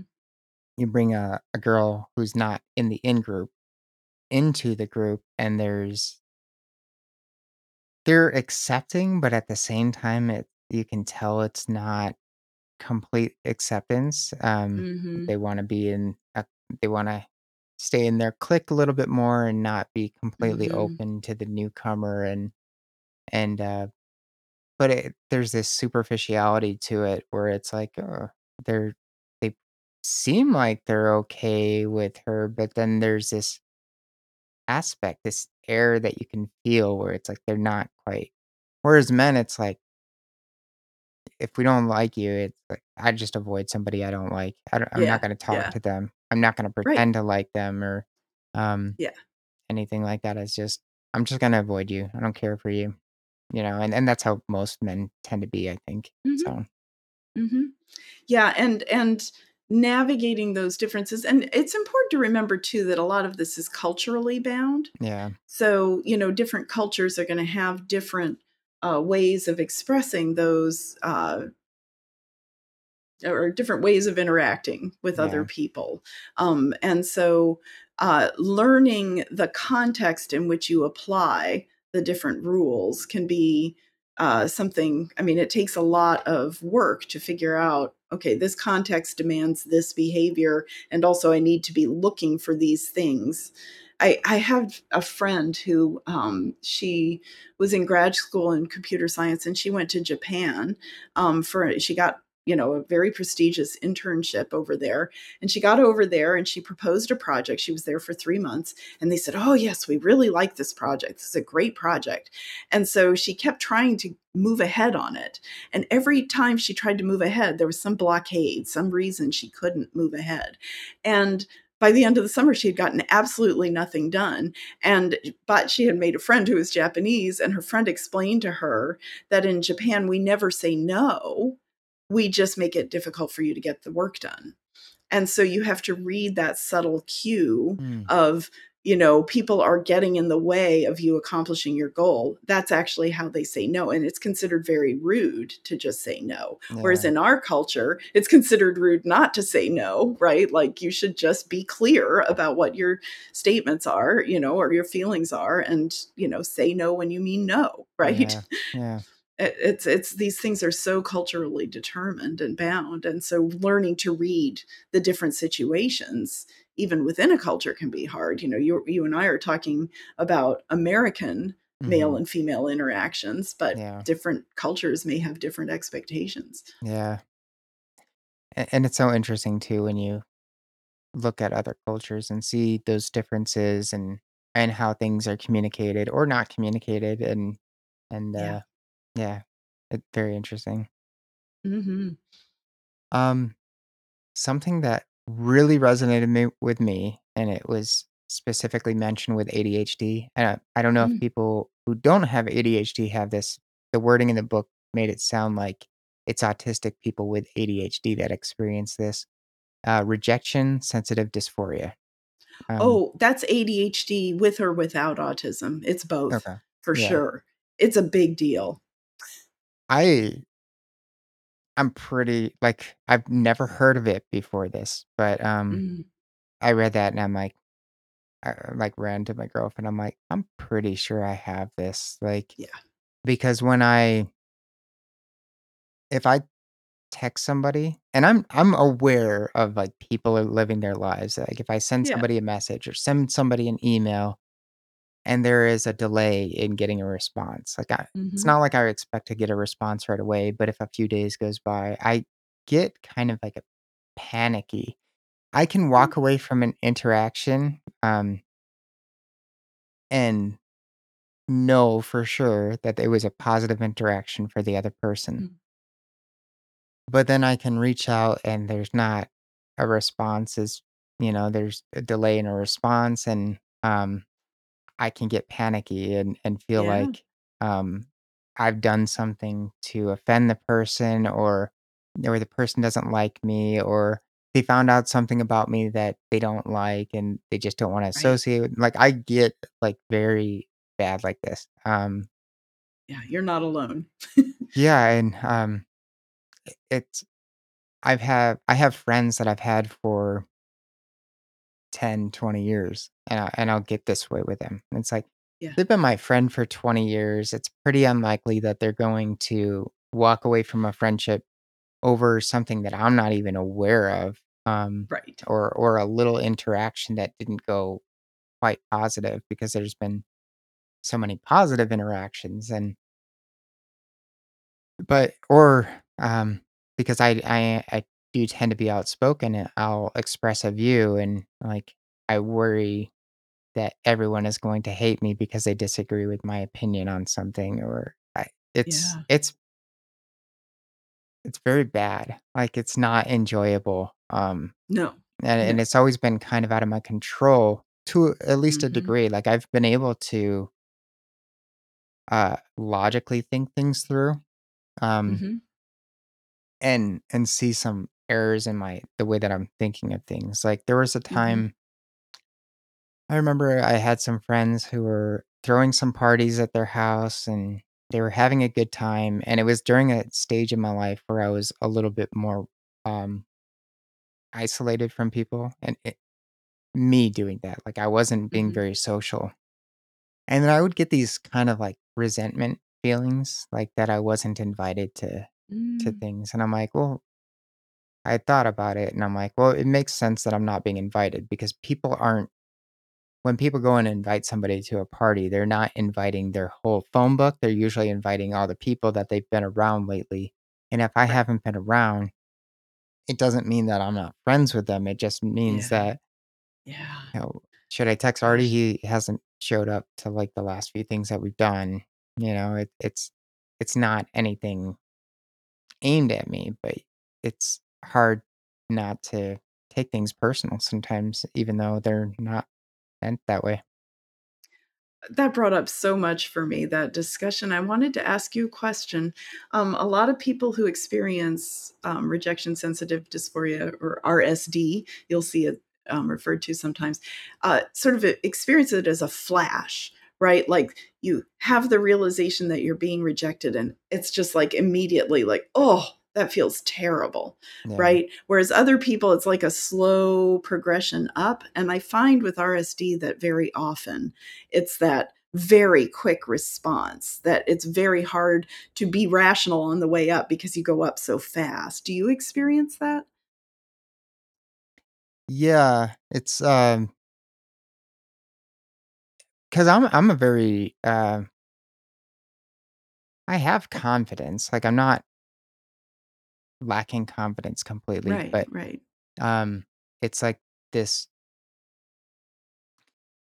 an example, I'll share something online, and it's not even Mhm, I'm I'm not even talking about something that I wrote or I created, but if I share something that I feel offers some insight into my humor or something like that And it's more with people I know that I'm I mhm. feel this, uh, rejection sensitivity, but maybe I'll post something and I'm I'm getting better at, like, not just just not worrying about it. Like, I'm sharing Mhm. something because I feel like sharing it. I don't really care what people how people respond Yeah. to it anymore. Or I can give you an example. I sh I shared on I started releasing some of the music that I've created, and I've always Mm. had this, um I I have doubts about the quality of the music. Even though I've had a lot of people hear my music and be like, "This is really good. You should start posting this on Sound uh, Mhm. Spotify," and all of that. Finally got around to doing that. I'm doing it slowly. I posted something that included my song in the background, and it wasn't even like an enticing post. Like, it was literally like a graph. I found this AI application that can analyze your music because I'm not good with genres. And I'm like, "Well, what kind of music am I Mm. making? I I wanna know." So I found this AI application, um, Cyanite, I think is the name of it. Anyway, it analyzes it, so I posted some screenshots of the graphs that it shows. They're just Uh-huh. white and a little color on some of the, um, the graphs. It'll have, like, according to time, how exciting is it, how, you know, mellow is it at times, and then Mm. it'll go by genres and different things like that. And I posted it and, um, like, shortly after posting it, you know, my sister liked it, eh, finally, and I usually don't pay attention to who's liking everything, but, Mhm. um, I I text her, I was like, "Marissa, is my, uh is my music trash?" Like, I get that way in my head, Oh. and it and, um, she's like, "No," and she's like, "Well, what are you trying to make?" And I'm like, "A song." Like, I'm not trying to make anything, like, specific. I'm not trying to make Right. anything that somebody else has created or a specific genre. But I get that all the time where I'm just like, it um, you know, um, yeah, I just if I don't get a response, like, I would feel great if, like, everyone I knew was like, "Oh, I like this," and, like, it would make me feel great. Mhm. But I know that's not ex like, I know people are going through their lives, uh, some people aren't gonna see this, some people Right. aren't, like for various reasons, um, and people don't some peop times people like something and don't hit that like button and don't say Right. anything, and, um but I I experience it quite a lot, and with a podcast, it's another thing, um, it takes time to grow, and, um, Yeah. I'm also an impatient person, which doesn't help with that, um, Yeah. and yeah, it's a it's a mental battle. I I would say this podcast is one of the hardest mental challenges I've taken on in my life, Mhm. and I think I'll be way better off for it in the long term, and I've already my resilience has already increased a lot. My negative self-talk, um, and Good. my my self-perception, Yeah. it's not not quite there yet. Like, I I struggle with that, and I We was all talking to do. my friend the other day, and I'm I'm a social person in general. I I'm not lacking in social skills. I can get along with a lot of people, and I kinda told him because he's going through a hard point right now, and Mhm. I was telling him, I'm like, "Just so you know, like, I have negative self-talk and and doubts about myself constantly. Like, Mm. it's bad, and I have a great girlfriend who is very, um she's my little cheerleader, you know, and, like, she Mhm. she really makes me feel better. She she helps me when I'm having those moments of doubt. Like, I I don't know if I can do she definitely helps me be able to do the things that I do because, Wow. um, being alone and not having someone like her to talk me out of some of the ways that I think would it'd Mhm. be a lot harder. Um, so I owe her a lot in that sense, but I was just explaining to him, I'm like, I suffer from all of that stuff. Like, Yeah. I walk away from social situations feeling like the other person thought I was a dumbass, you know, like, all the time, like Yeah. and I'm I know I'm not unintelligent, and I love having conversations with people that are very intelligent like yourself, and, uh, I feel very capable of having those conversations, but it doesn't stop you from having those self-doubts and negative perception, and and I feel like the rejection sensitivity ties into that, you know, like, um You know, Yeah. there's a another piece to it, which I'll just share because I'm a bit older than you are, um, by almost exactly 20 years, so, um, as you get older, that, uh uh, dependence on the judgment of others for your own sense of self-worth gets better. Yeah. So so, you know, as I've gotten older, I am I mean, I still worry all the time about whether I'm doing something that hurts somebody, like, I don't wanna ever hurt somebody, um, and, um, but I, uh at the same time, like, I also have a better sense of, you know, "Okay, that person didn't like what I did, but I still think it was an important thing to do and needed to be done," or whatever, you know, like, I have a stronger sense of myself and why I'm doing what I'm doing, um, and and it definitely comes with age, you know, and so it's hard to tell someone who's much younger, you know, "Don't be so hard on yourself," you know, "Don't" like, people used to say that to me all the time, I was like, "Okay, well, how? Yeah. Like, how do I not be so hard on myself," right? And the answer is, I don't know the answer to that. Yeah. Like, for me, it's just come with age and experience, and, you know, I also wanted to reflect to you how lovely it is that you have your girlfriend in your life, Yeah. because I I think a good partner is somebody who helps us be our best selves. Yeah. And it feels like you've got that, and it's it's an amazing thing. Yeah, I'm very, very grateful for who she is, and, um, we've had our issues, and, um, we have our areas of disagreement, and Of we course. our areas of conflict, but, uh, for the most part, she I mean, she adds a lot of value to my life, and hopefully I add a lot of t to hers too, I think I Yeah. do, but you know, I feel like I got I feel like I get more of the benefit than she does, but you might disagree, but, uh, she she's she's very, uh, encouraging as a person, so I love it. Um you touched on this a little bit earlier, I can't remember exactly what you were saying, but you didn't call this by what you label it in the book, but, um, adaptive functioning being more important Oh. than, uh, like. IQ and cognitive ability, um For sure. I found that so interesting because I think with autism, at least in our now at least autism isn't conflated with a lack of intelligence, eh, so much anymore, um, most people understand that people who are autistic can be extremely intelligent, um Right. Actually, I would like 'cause I I think Elon Musk has Asperger's, if I'm not Yeah. mistaken, and you touched on Asperger's earlier, and you mentioned that there is an older understanding of Asperger's. Asperger's is a type of autism, correct?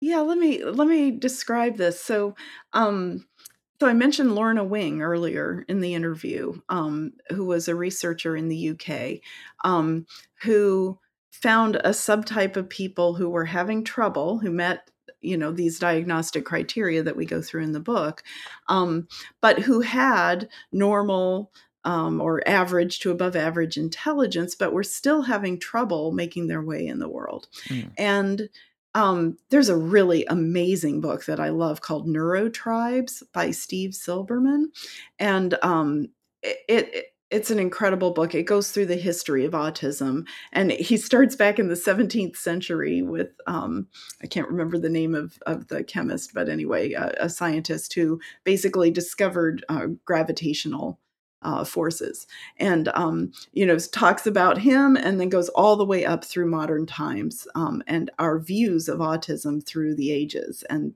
the label. Mhm. So, Hans Asperger was a, um, uh, a doctor who worked in Austria, Vienna, Austria, at a hospital, and had a subset of clients who were this this type of, uh, person with the average to above average, uh you know IQ, which only measures measures very particular kinds of thinking, and I think that's really important that IQ only measures what it measures. Yeah. So whatever test, you know, maybe it measures spatial ability or verbal ability or whatever, um, but it only measures what it measures, and there are many many kinds of intelligence that are much harder to measure.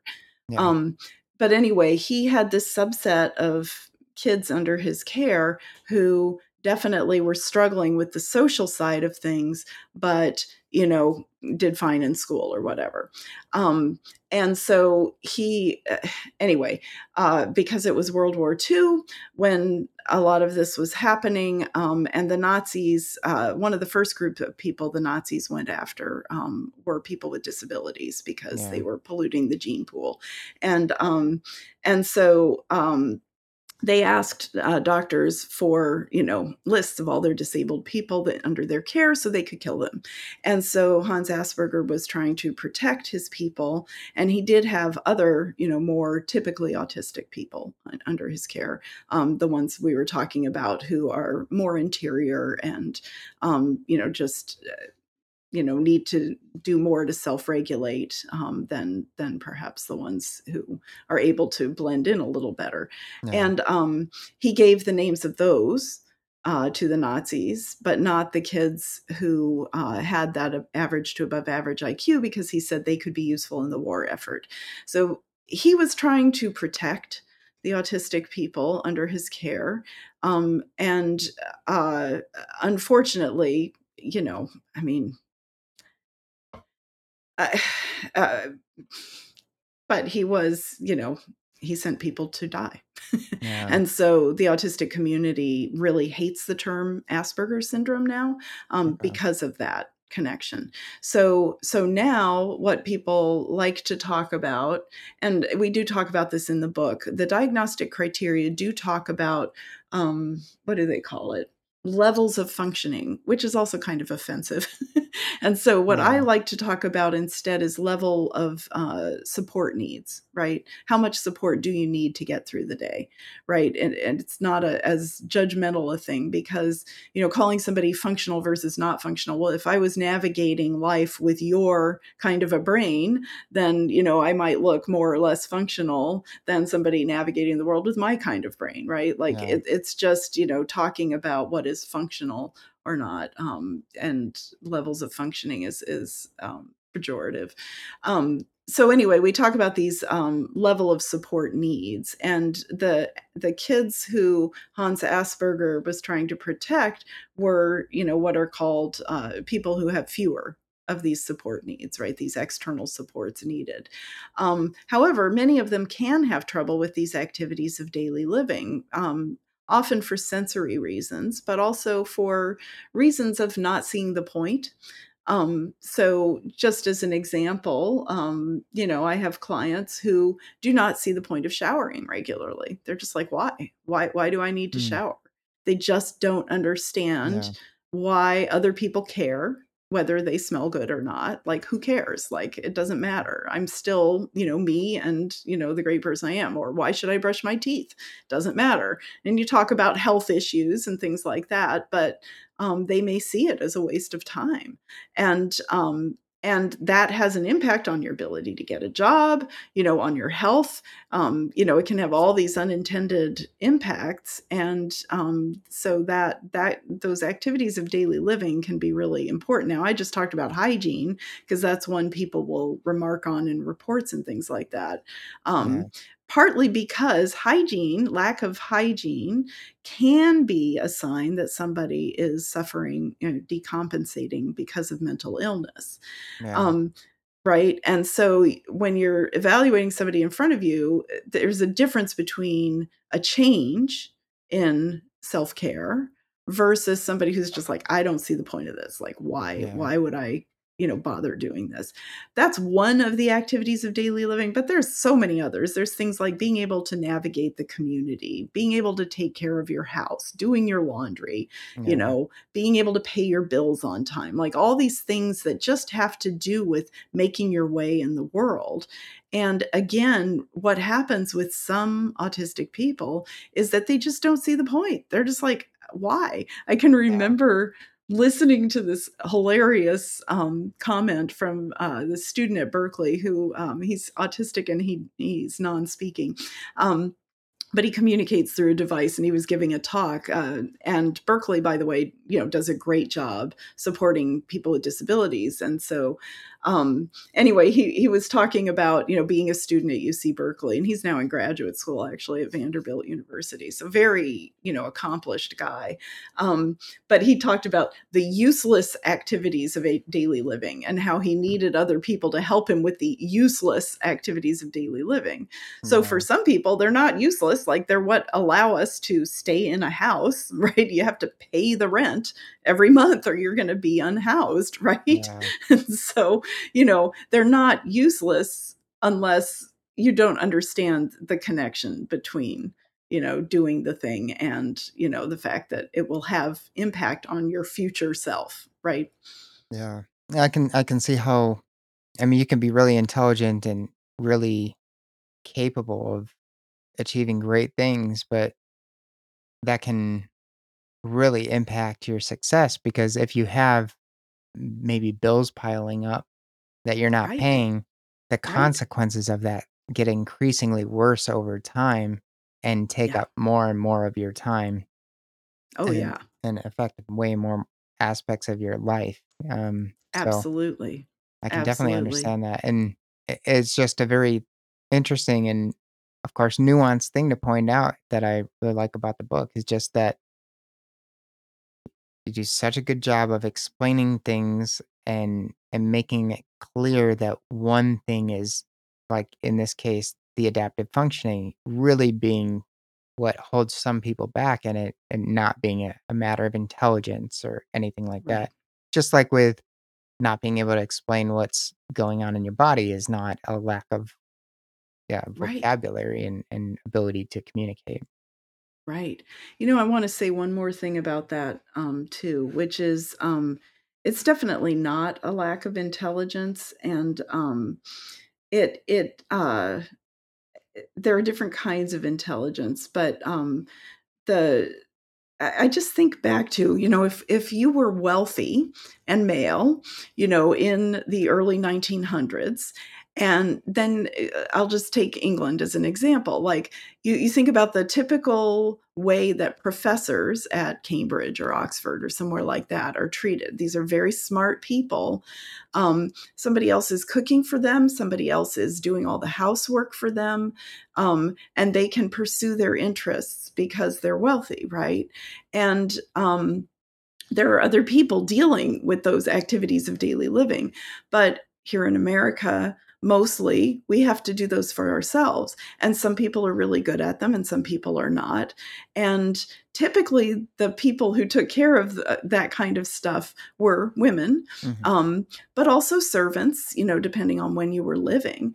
And, um, and they took care of all those activities of daily living. But now we are each of us individually supposed to be able to navigate all of that yeah. on our own.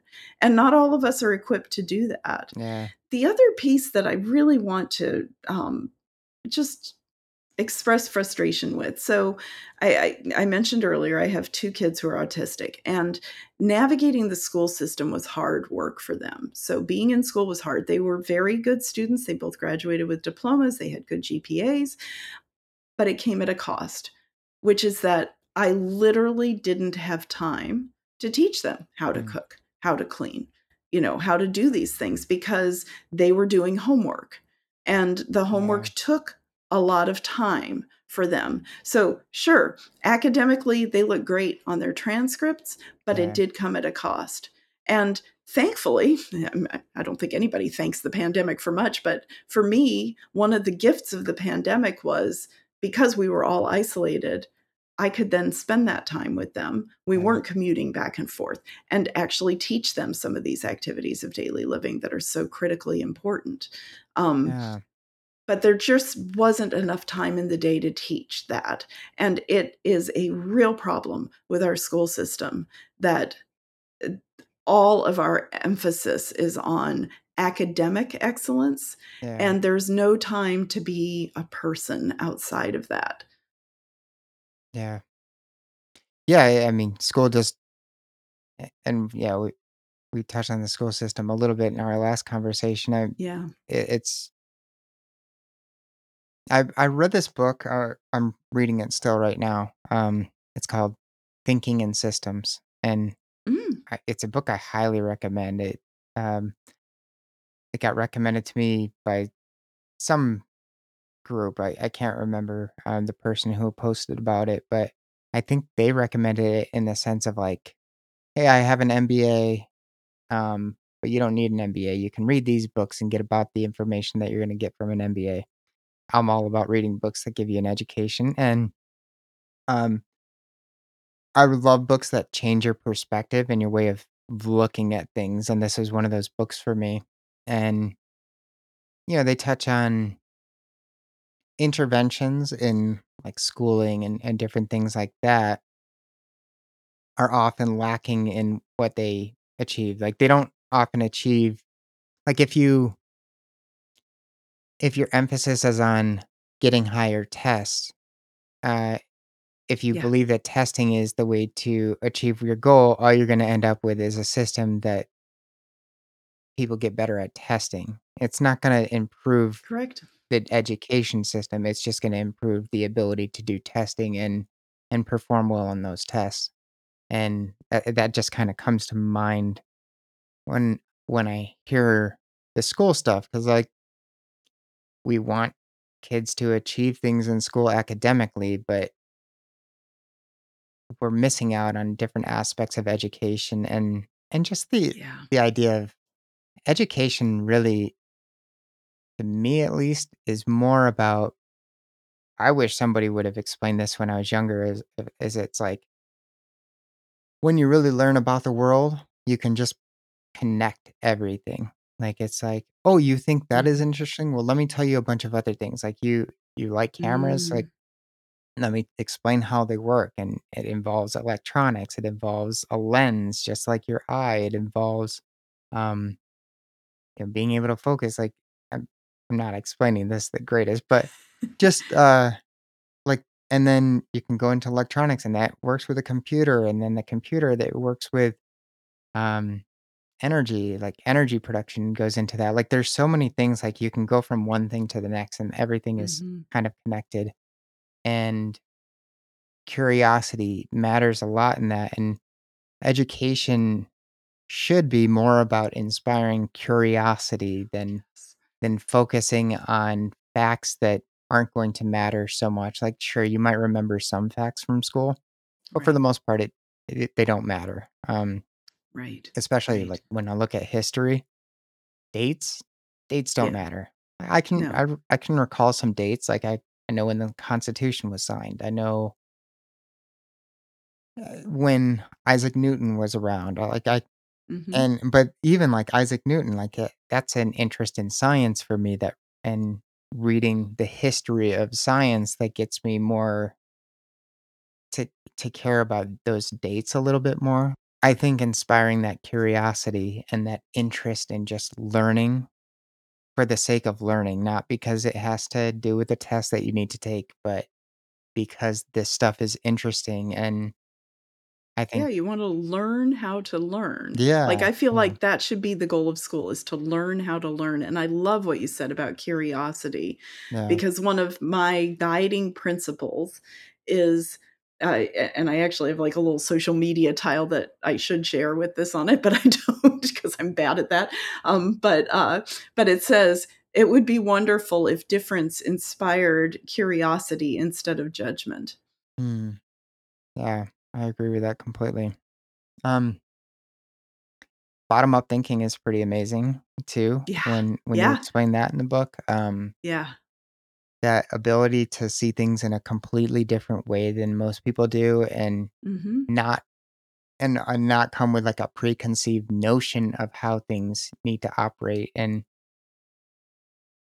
that just matters and and that can happen in so many situations not just with autistic people but with people who with a fresh perspective on things being able to come in and and say Yeah. hey why are we doing it this way Like, wouldn't this make sense and like Yeah. oh yeah that would and we we become rigid in our structures too in our systems and Mhm. um yeah, I think we should be more open to those different perspectives. Oh, for sure, and I think we'd be better off if we could listen when Yeah. people tell us things that we we can't see because of our own top-down expectations on things.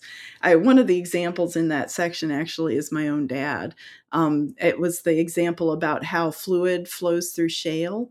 Um, so, uh, and and he said, you know, everybody had these ideas about how oil moved through shale, and it took him sort of just looking at the details of what was going on, and he started seeing how the oil would move through the shale, and, Mm. um, and he said once he said it, everybody thought, "Oh, that is in fact exactly what's going on here," Yeah. but nobody had ever noticed that before, and it was because Yeah. he does focus I mean, he's he's a systematizer for sure, he's seeing the patterns in things, um, that other people do not see, and that, uh, you know, I I just I find it fascinating because I as a non-autistic person myself, I tend to let my expectations about things guide what I see in the world, and it makes it easier to navigate the world, right? Because you have these expectations, so you don't have to analyze everything all every single time, but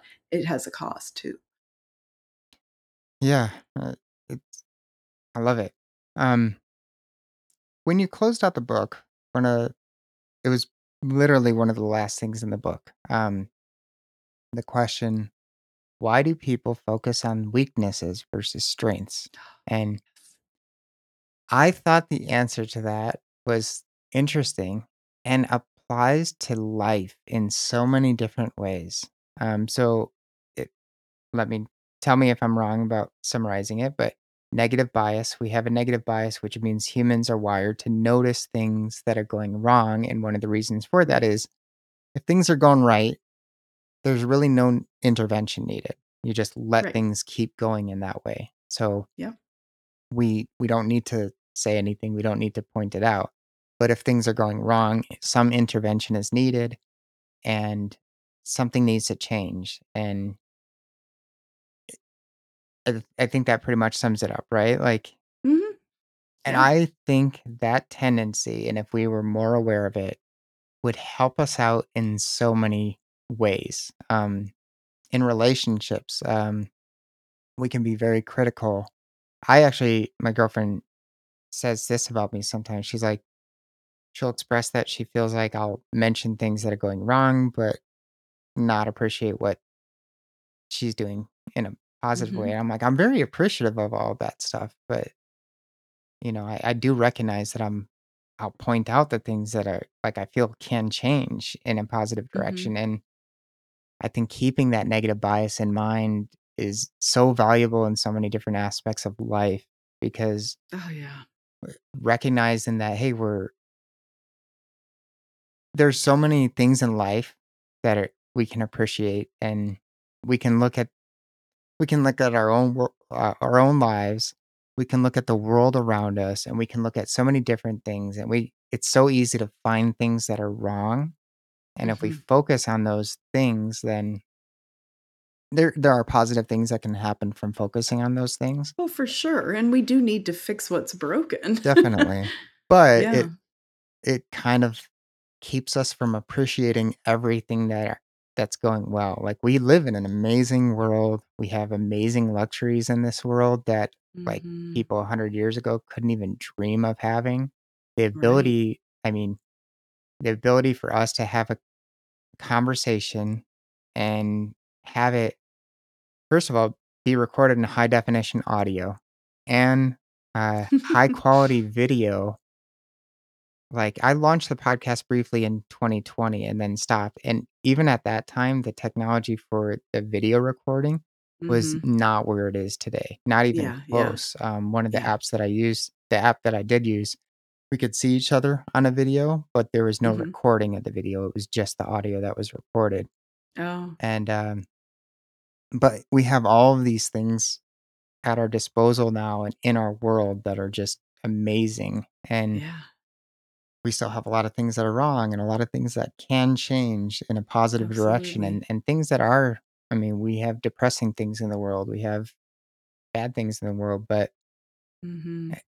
I just found that little paragraph in there just so meaningful and worthwhile and applicable to so many different things outside of the topic of the book. So I just wanted to point that out. Artie, thank you for saying that, and, you know, um, I I so I think I've mentioned my dad is autistic, and Mm.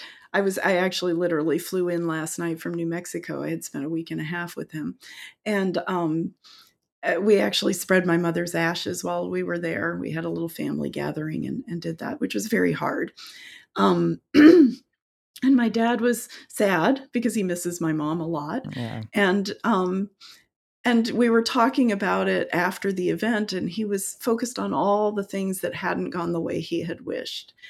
And I said, "But think about what was amazing, like all the people who came and the incredible kind Yeah. things they said about mom and, you know, and the fact that they were there to support you through this process." And, you know, just trying to get him to see that, yes, it's true. Those negative things did happen, and it you know, because life is not ideal, that's always the case. Yeah. And but trying to shift that. And, you know, mindfulness, people who work on mindfulness, you know, um, you know, I know the name of your podcast is, uh, you know, Thoughtfully Mindless, but I think you're actually very mindful in the way you approach the world, and that mindfulness of all the good in the world and and what is going well and how incredible it is, is something that we can do to make ourselves feel better about the world and to increase our own happiness. Yeah. And, you know, so I I it's it's an important practice of of saying, "Okay, yes, there is this that we need to work on. There is also this that is just amazing and and really a gift." Yeah, I'm sorry for your loss, by the way. Um Thank you. Thank you. Uh, it's funny that you bring up the title of the podcast because I somebody asked me the other day how I came up with the name, and I came up with it sometime before 2020, and I honestly can't tell you how I came up with the name, but I can tell you that, to me, the appeal of it was the ambiguity of it. Like, Yeah, I thoughtfully love it. mindless, actually I I like meditation, and I think Mhm. when you're meditating, you're being thoughtfully mindless to a certain Yes. degree. Um, Yeah. and it can it can it can mean so many so many different things, and that's why I picked it because it's ambiguous, and it gives me the ability to be multidimensional and Mhm. and not get stuck to anything because people, you know, they can't really clearly define what it means, so it it allows that Mhm. ambiguity and that flexibility, so Yeah. I love the name of the podcast, I Oh, thank really you. do. Thank you. Um, I don't I don't wanna keep you much longer because we've had a great conversation, but I know your time is valuable. Um I I'm interested in mushrooms, both psychedelic and, Mm. um, medicinal, um, and I Mhm. used to grow some medicinal mushrooms, and I I will again, but it it's time consuming. Yeah.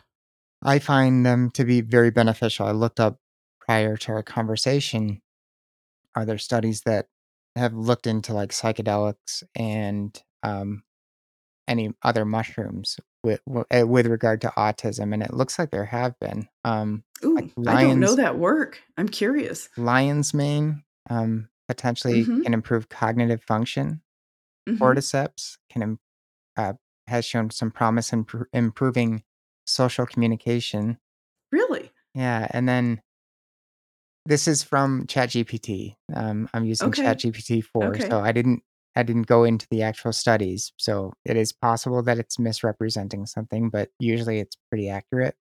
Um, and then psychedelic mushrooms, uh, show some promise in improving social cognition and Mhm. understanding facial expressions, which I found very interesting, and I from having done I'd love to know the, like, biochemical mechanism underneath that, right? Wouldn't that be Yeah, well, so with interesting? With psychedelic mushrooms, there's this this, like at least from my experience, there's this connection that you start to feel, um, if you're if you're in the right atmosphere and and under the Mhm. right circumstances, so I feel like that can explain at least partially the the facial Mhm. expression aspect of it. Um, so Yeah, I just found that interesting. Um, I also I want to when I listened to our first podcast, uh, I mentioned that I found Adderall to be addictive, and I started to Mm, explain why, but then I actually never I I went on to sleep. The reason I was talking about sleep is, um, I already have very dysregulated sleep. It's it's hard for me. I don't take any uppers or anything anymore, and it's hard to stay on a sleep schedule. And when you're given an upper like Adderall yeah, yeah, and you're not sleeping and you're tired and you'll end up taking it because, well, now I'm, I have to be up and I'm right. tired. Like it can do this thing where you're just constantly needing it. Yep. So for me, it, it was definitely a negative experience, but I know there's an Adderall shortage right now. And I saw Mhm. a post of yours saying that the, um, they're saying that it's caused by something that really doesn't explain why over over diagnosing, over Yes. prescri- prescribing, and that doesn't really explain the shortage. Um, it, and I just found Yeah, that interesting. I could I could go on and on about that, but I I do I was listening to something just a couple of days ago where the, um, the person was making a compelling argument that uh, a lot of these medications are not money makers for the manufacturers, and so they just really don't want to make them. yeah, and identification did increase dramatically during the pandemic yeah, um, of ADHD, and so um, so, you know, I, I I think that the combination of that plus the fact that it's just not a moneymaker for the manufacturers because a lot of it is, um, you know, in generic form, it, it can explain some of what's going on. yeah. So, yeah, it's a complex, uh, for sure, a complex problem. Um, so, one the one last thing I want to ask you, and this is inspired by a friend who said it'd be a cool question to ask, and for different coaches and stuff. Um, how do you handle delivering criticism when it's needed, like, uh, mm, constructive feedback, like having like, if you have a client who's like, you something really needs to change, not getting the point, are you do you approach it with just bluntness? Do you try to soften the blow? I mean, how do you approach something like that? wow. It's a really great question. So, a general rule I have is to spotlight the problem, but not the solution. Right? So get the person thinking about, you know, what happened, you know, in the event, whatever it is they're upset about. Okay, what happened there? And get them thinking about it as opposed to me saying something about it, because Mhm. part of what I wanna know is what was their what was going on in their mind as whatever it was played out. Um, there's, uh, a technique used, uh, with drug addicts called motivational interviewing um, which basically gets people to think through the logical consequences of a decision that they're making and whether that's a consequence that they actually want in their life. But the idea is to get the person thinking themselves about the impact of whatever choice they're making. And so sometimes you can help make them more aware of the ramifications of a given decision. Um, but part of the deal is that you're trying to help that person figure out what's going to work for them in their life. yeah, Right. And so, me coming in saying, you need to do this or you need to do that isn't actually helpful because what I want them to do is feel that they own the decisions they're making and that they feel good about the decisions that they're making, that, that it is actually helping them. hmm, interesting. I really like that. A situation that comes to mind, um, I know people who drink, and I know some people who drink and aren't satisfied with the relationships that they have, and Mm, they'll, uh, continue drinking, and yeah. it's like, well, okay, if you if you want a girlfriend, if you want a boyfriend, are you being the person that you need to be to have the partner that you want to have? Like, are Exactly. you the person that would attract the person that you ultimately want, or do you need to make some Yeah. changes to to get to Yeah. that point? And I think if you just tell somebody, "Hey, you need to stop drinking," Right. That not gonna doesn't not gonna do anything. So, Yeah. I yeah, like that. I love that. And by the way, there's an approach to therapy called acceptance and commitment therapy, Mm. which basically gets you to uh, it goes it takes you through a process of figuring out what values are important to you and then think about are my actions consistent with those values that I hold? yeah. And you know getting people to sort of step back and reflect is this a value i have you know was i behaving in a way that really reflected those values and I, I find that that process can be helpful too Mm. Nice. Um. Well, it's been a great conversation. I I would imagine if somebody's wanting to actually diagnose, uh, figure out if they have autism, I think reading, uh, the Guide for Clinicians and Everyone Else is a great book.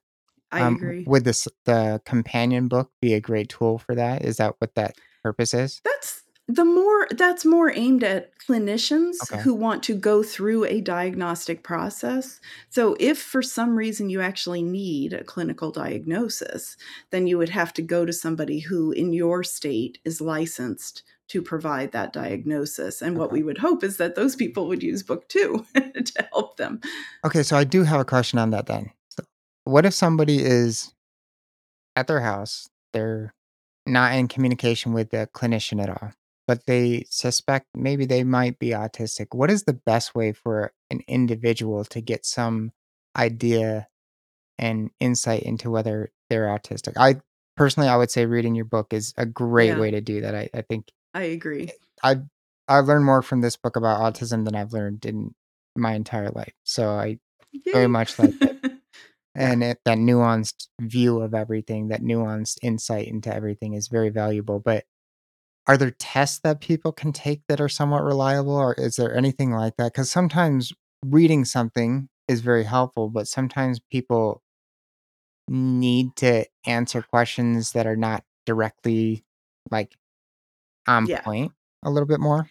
Yeah, and I think also um, interviewing other people in your life and asking them what they see in regards to that thing. So that's that's uh, the second book talks about interviewing, you know, partners, parents, siblings, um, teachers, uh, people, you know, in the community who've interacted with you, and getting their perspective also, because sometimes your own internal perspective can be one way, and then you know it, it can be different through the eyes of others. And so that that process of uh, having them answer questions as well as you um, to figure these things out. So i do think it's it's probably best to go to somebody who knows how to diagnose autism and have them go through the full process with you.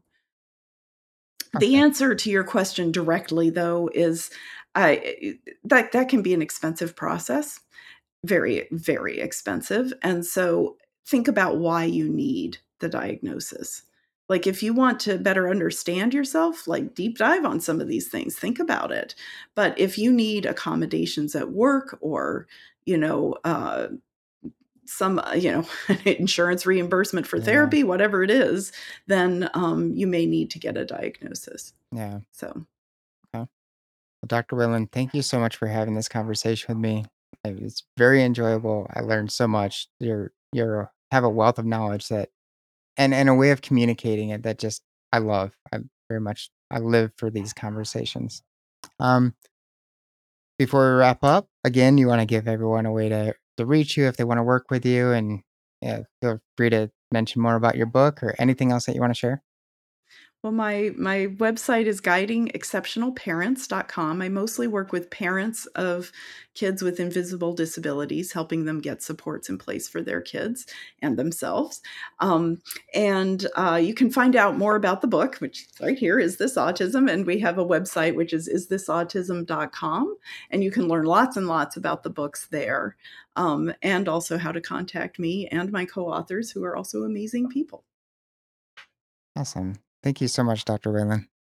It, w- it was really fun. I really enjoyed the conversation, Artie. Thank you. Thank you. Thank you for tuning in to this episode of Thoughtfully Mindless. If our conversations resonate with you, consider leaving a five star rating on Spotify, Apple Podcasts, or your streaming platform of choice.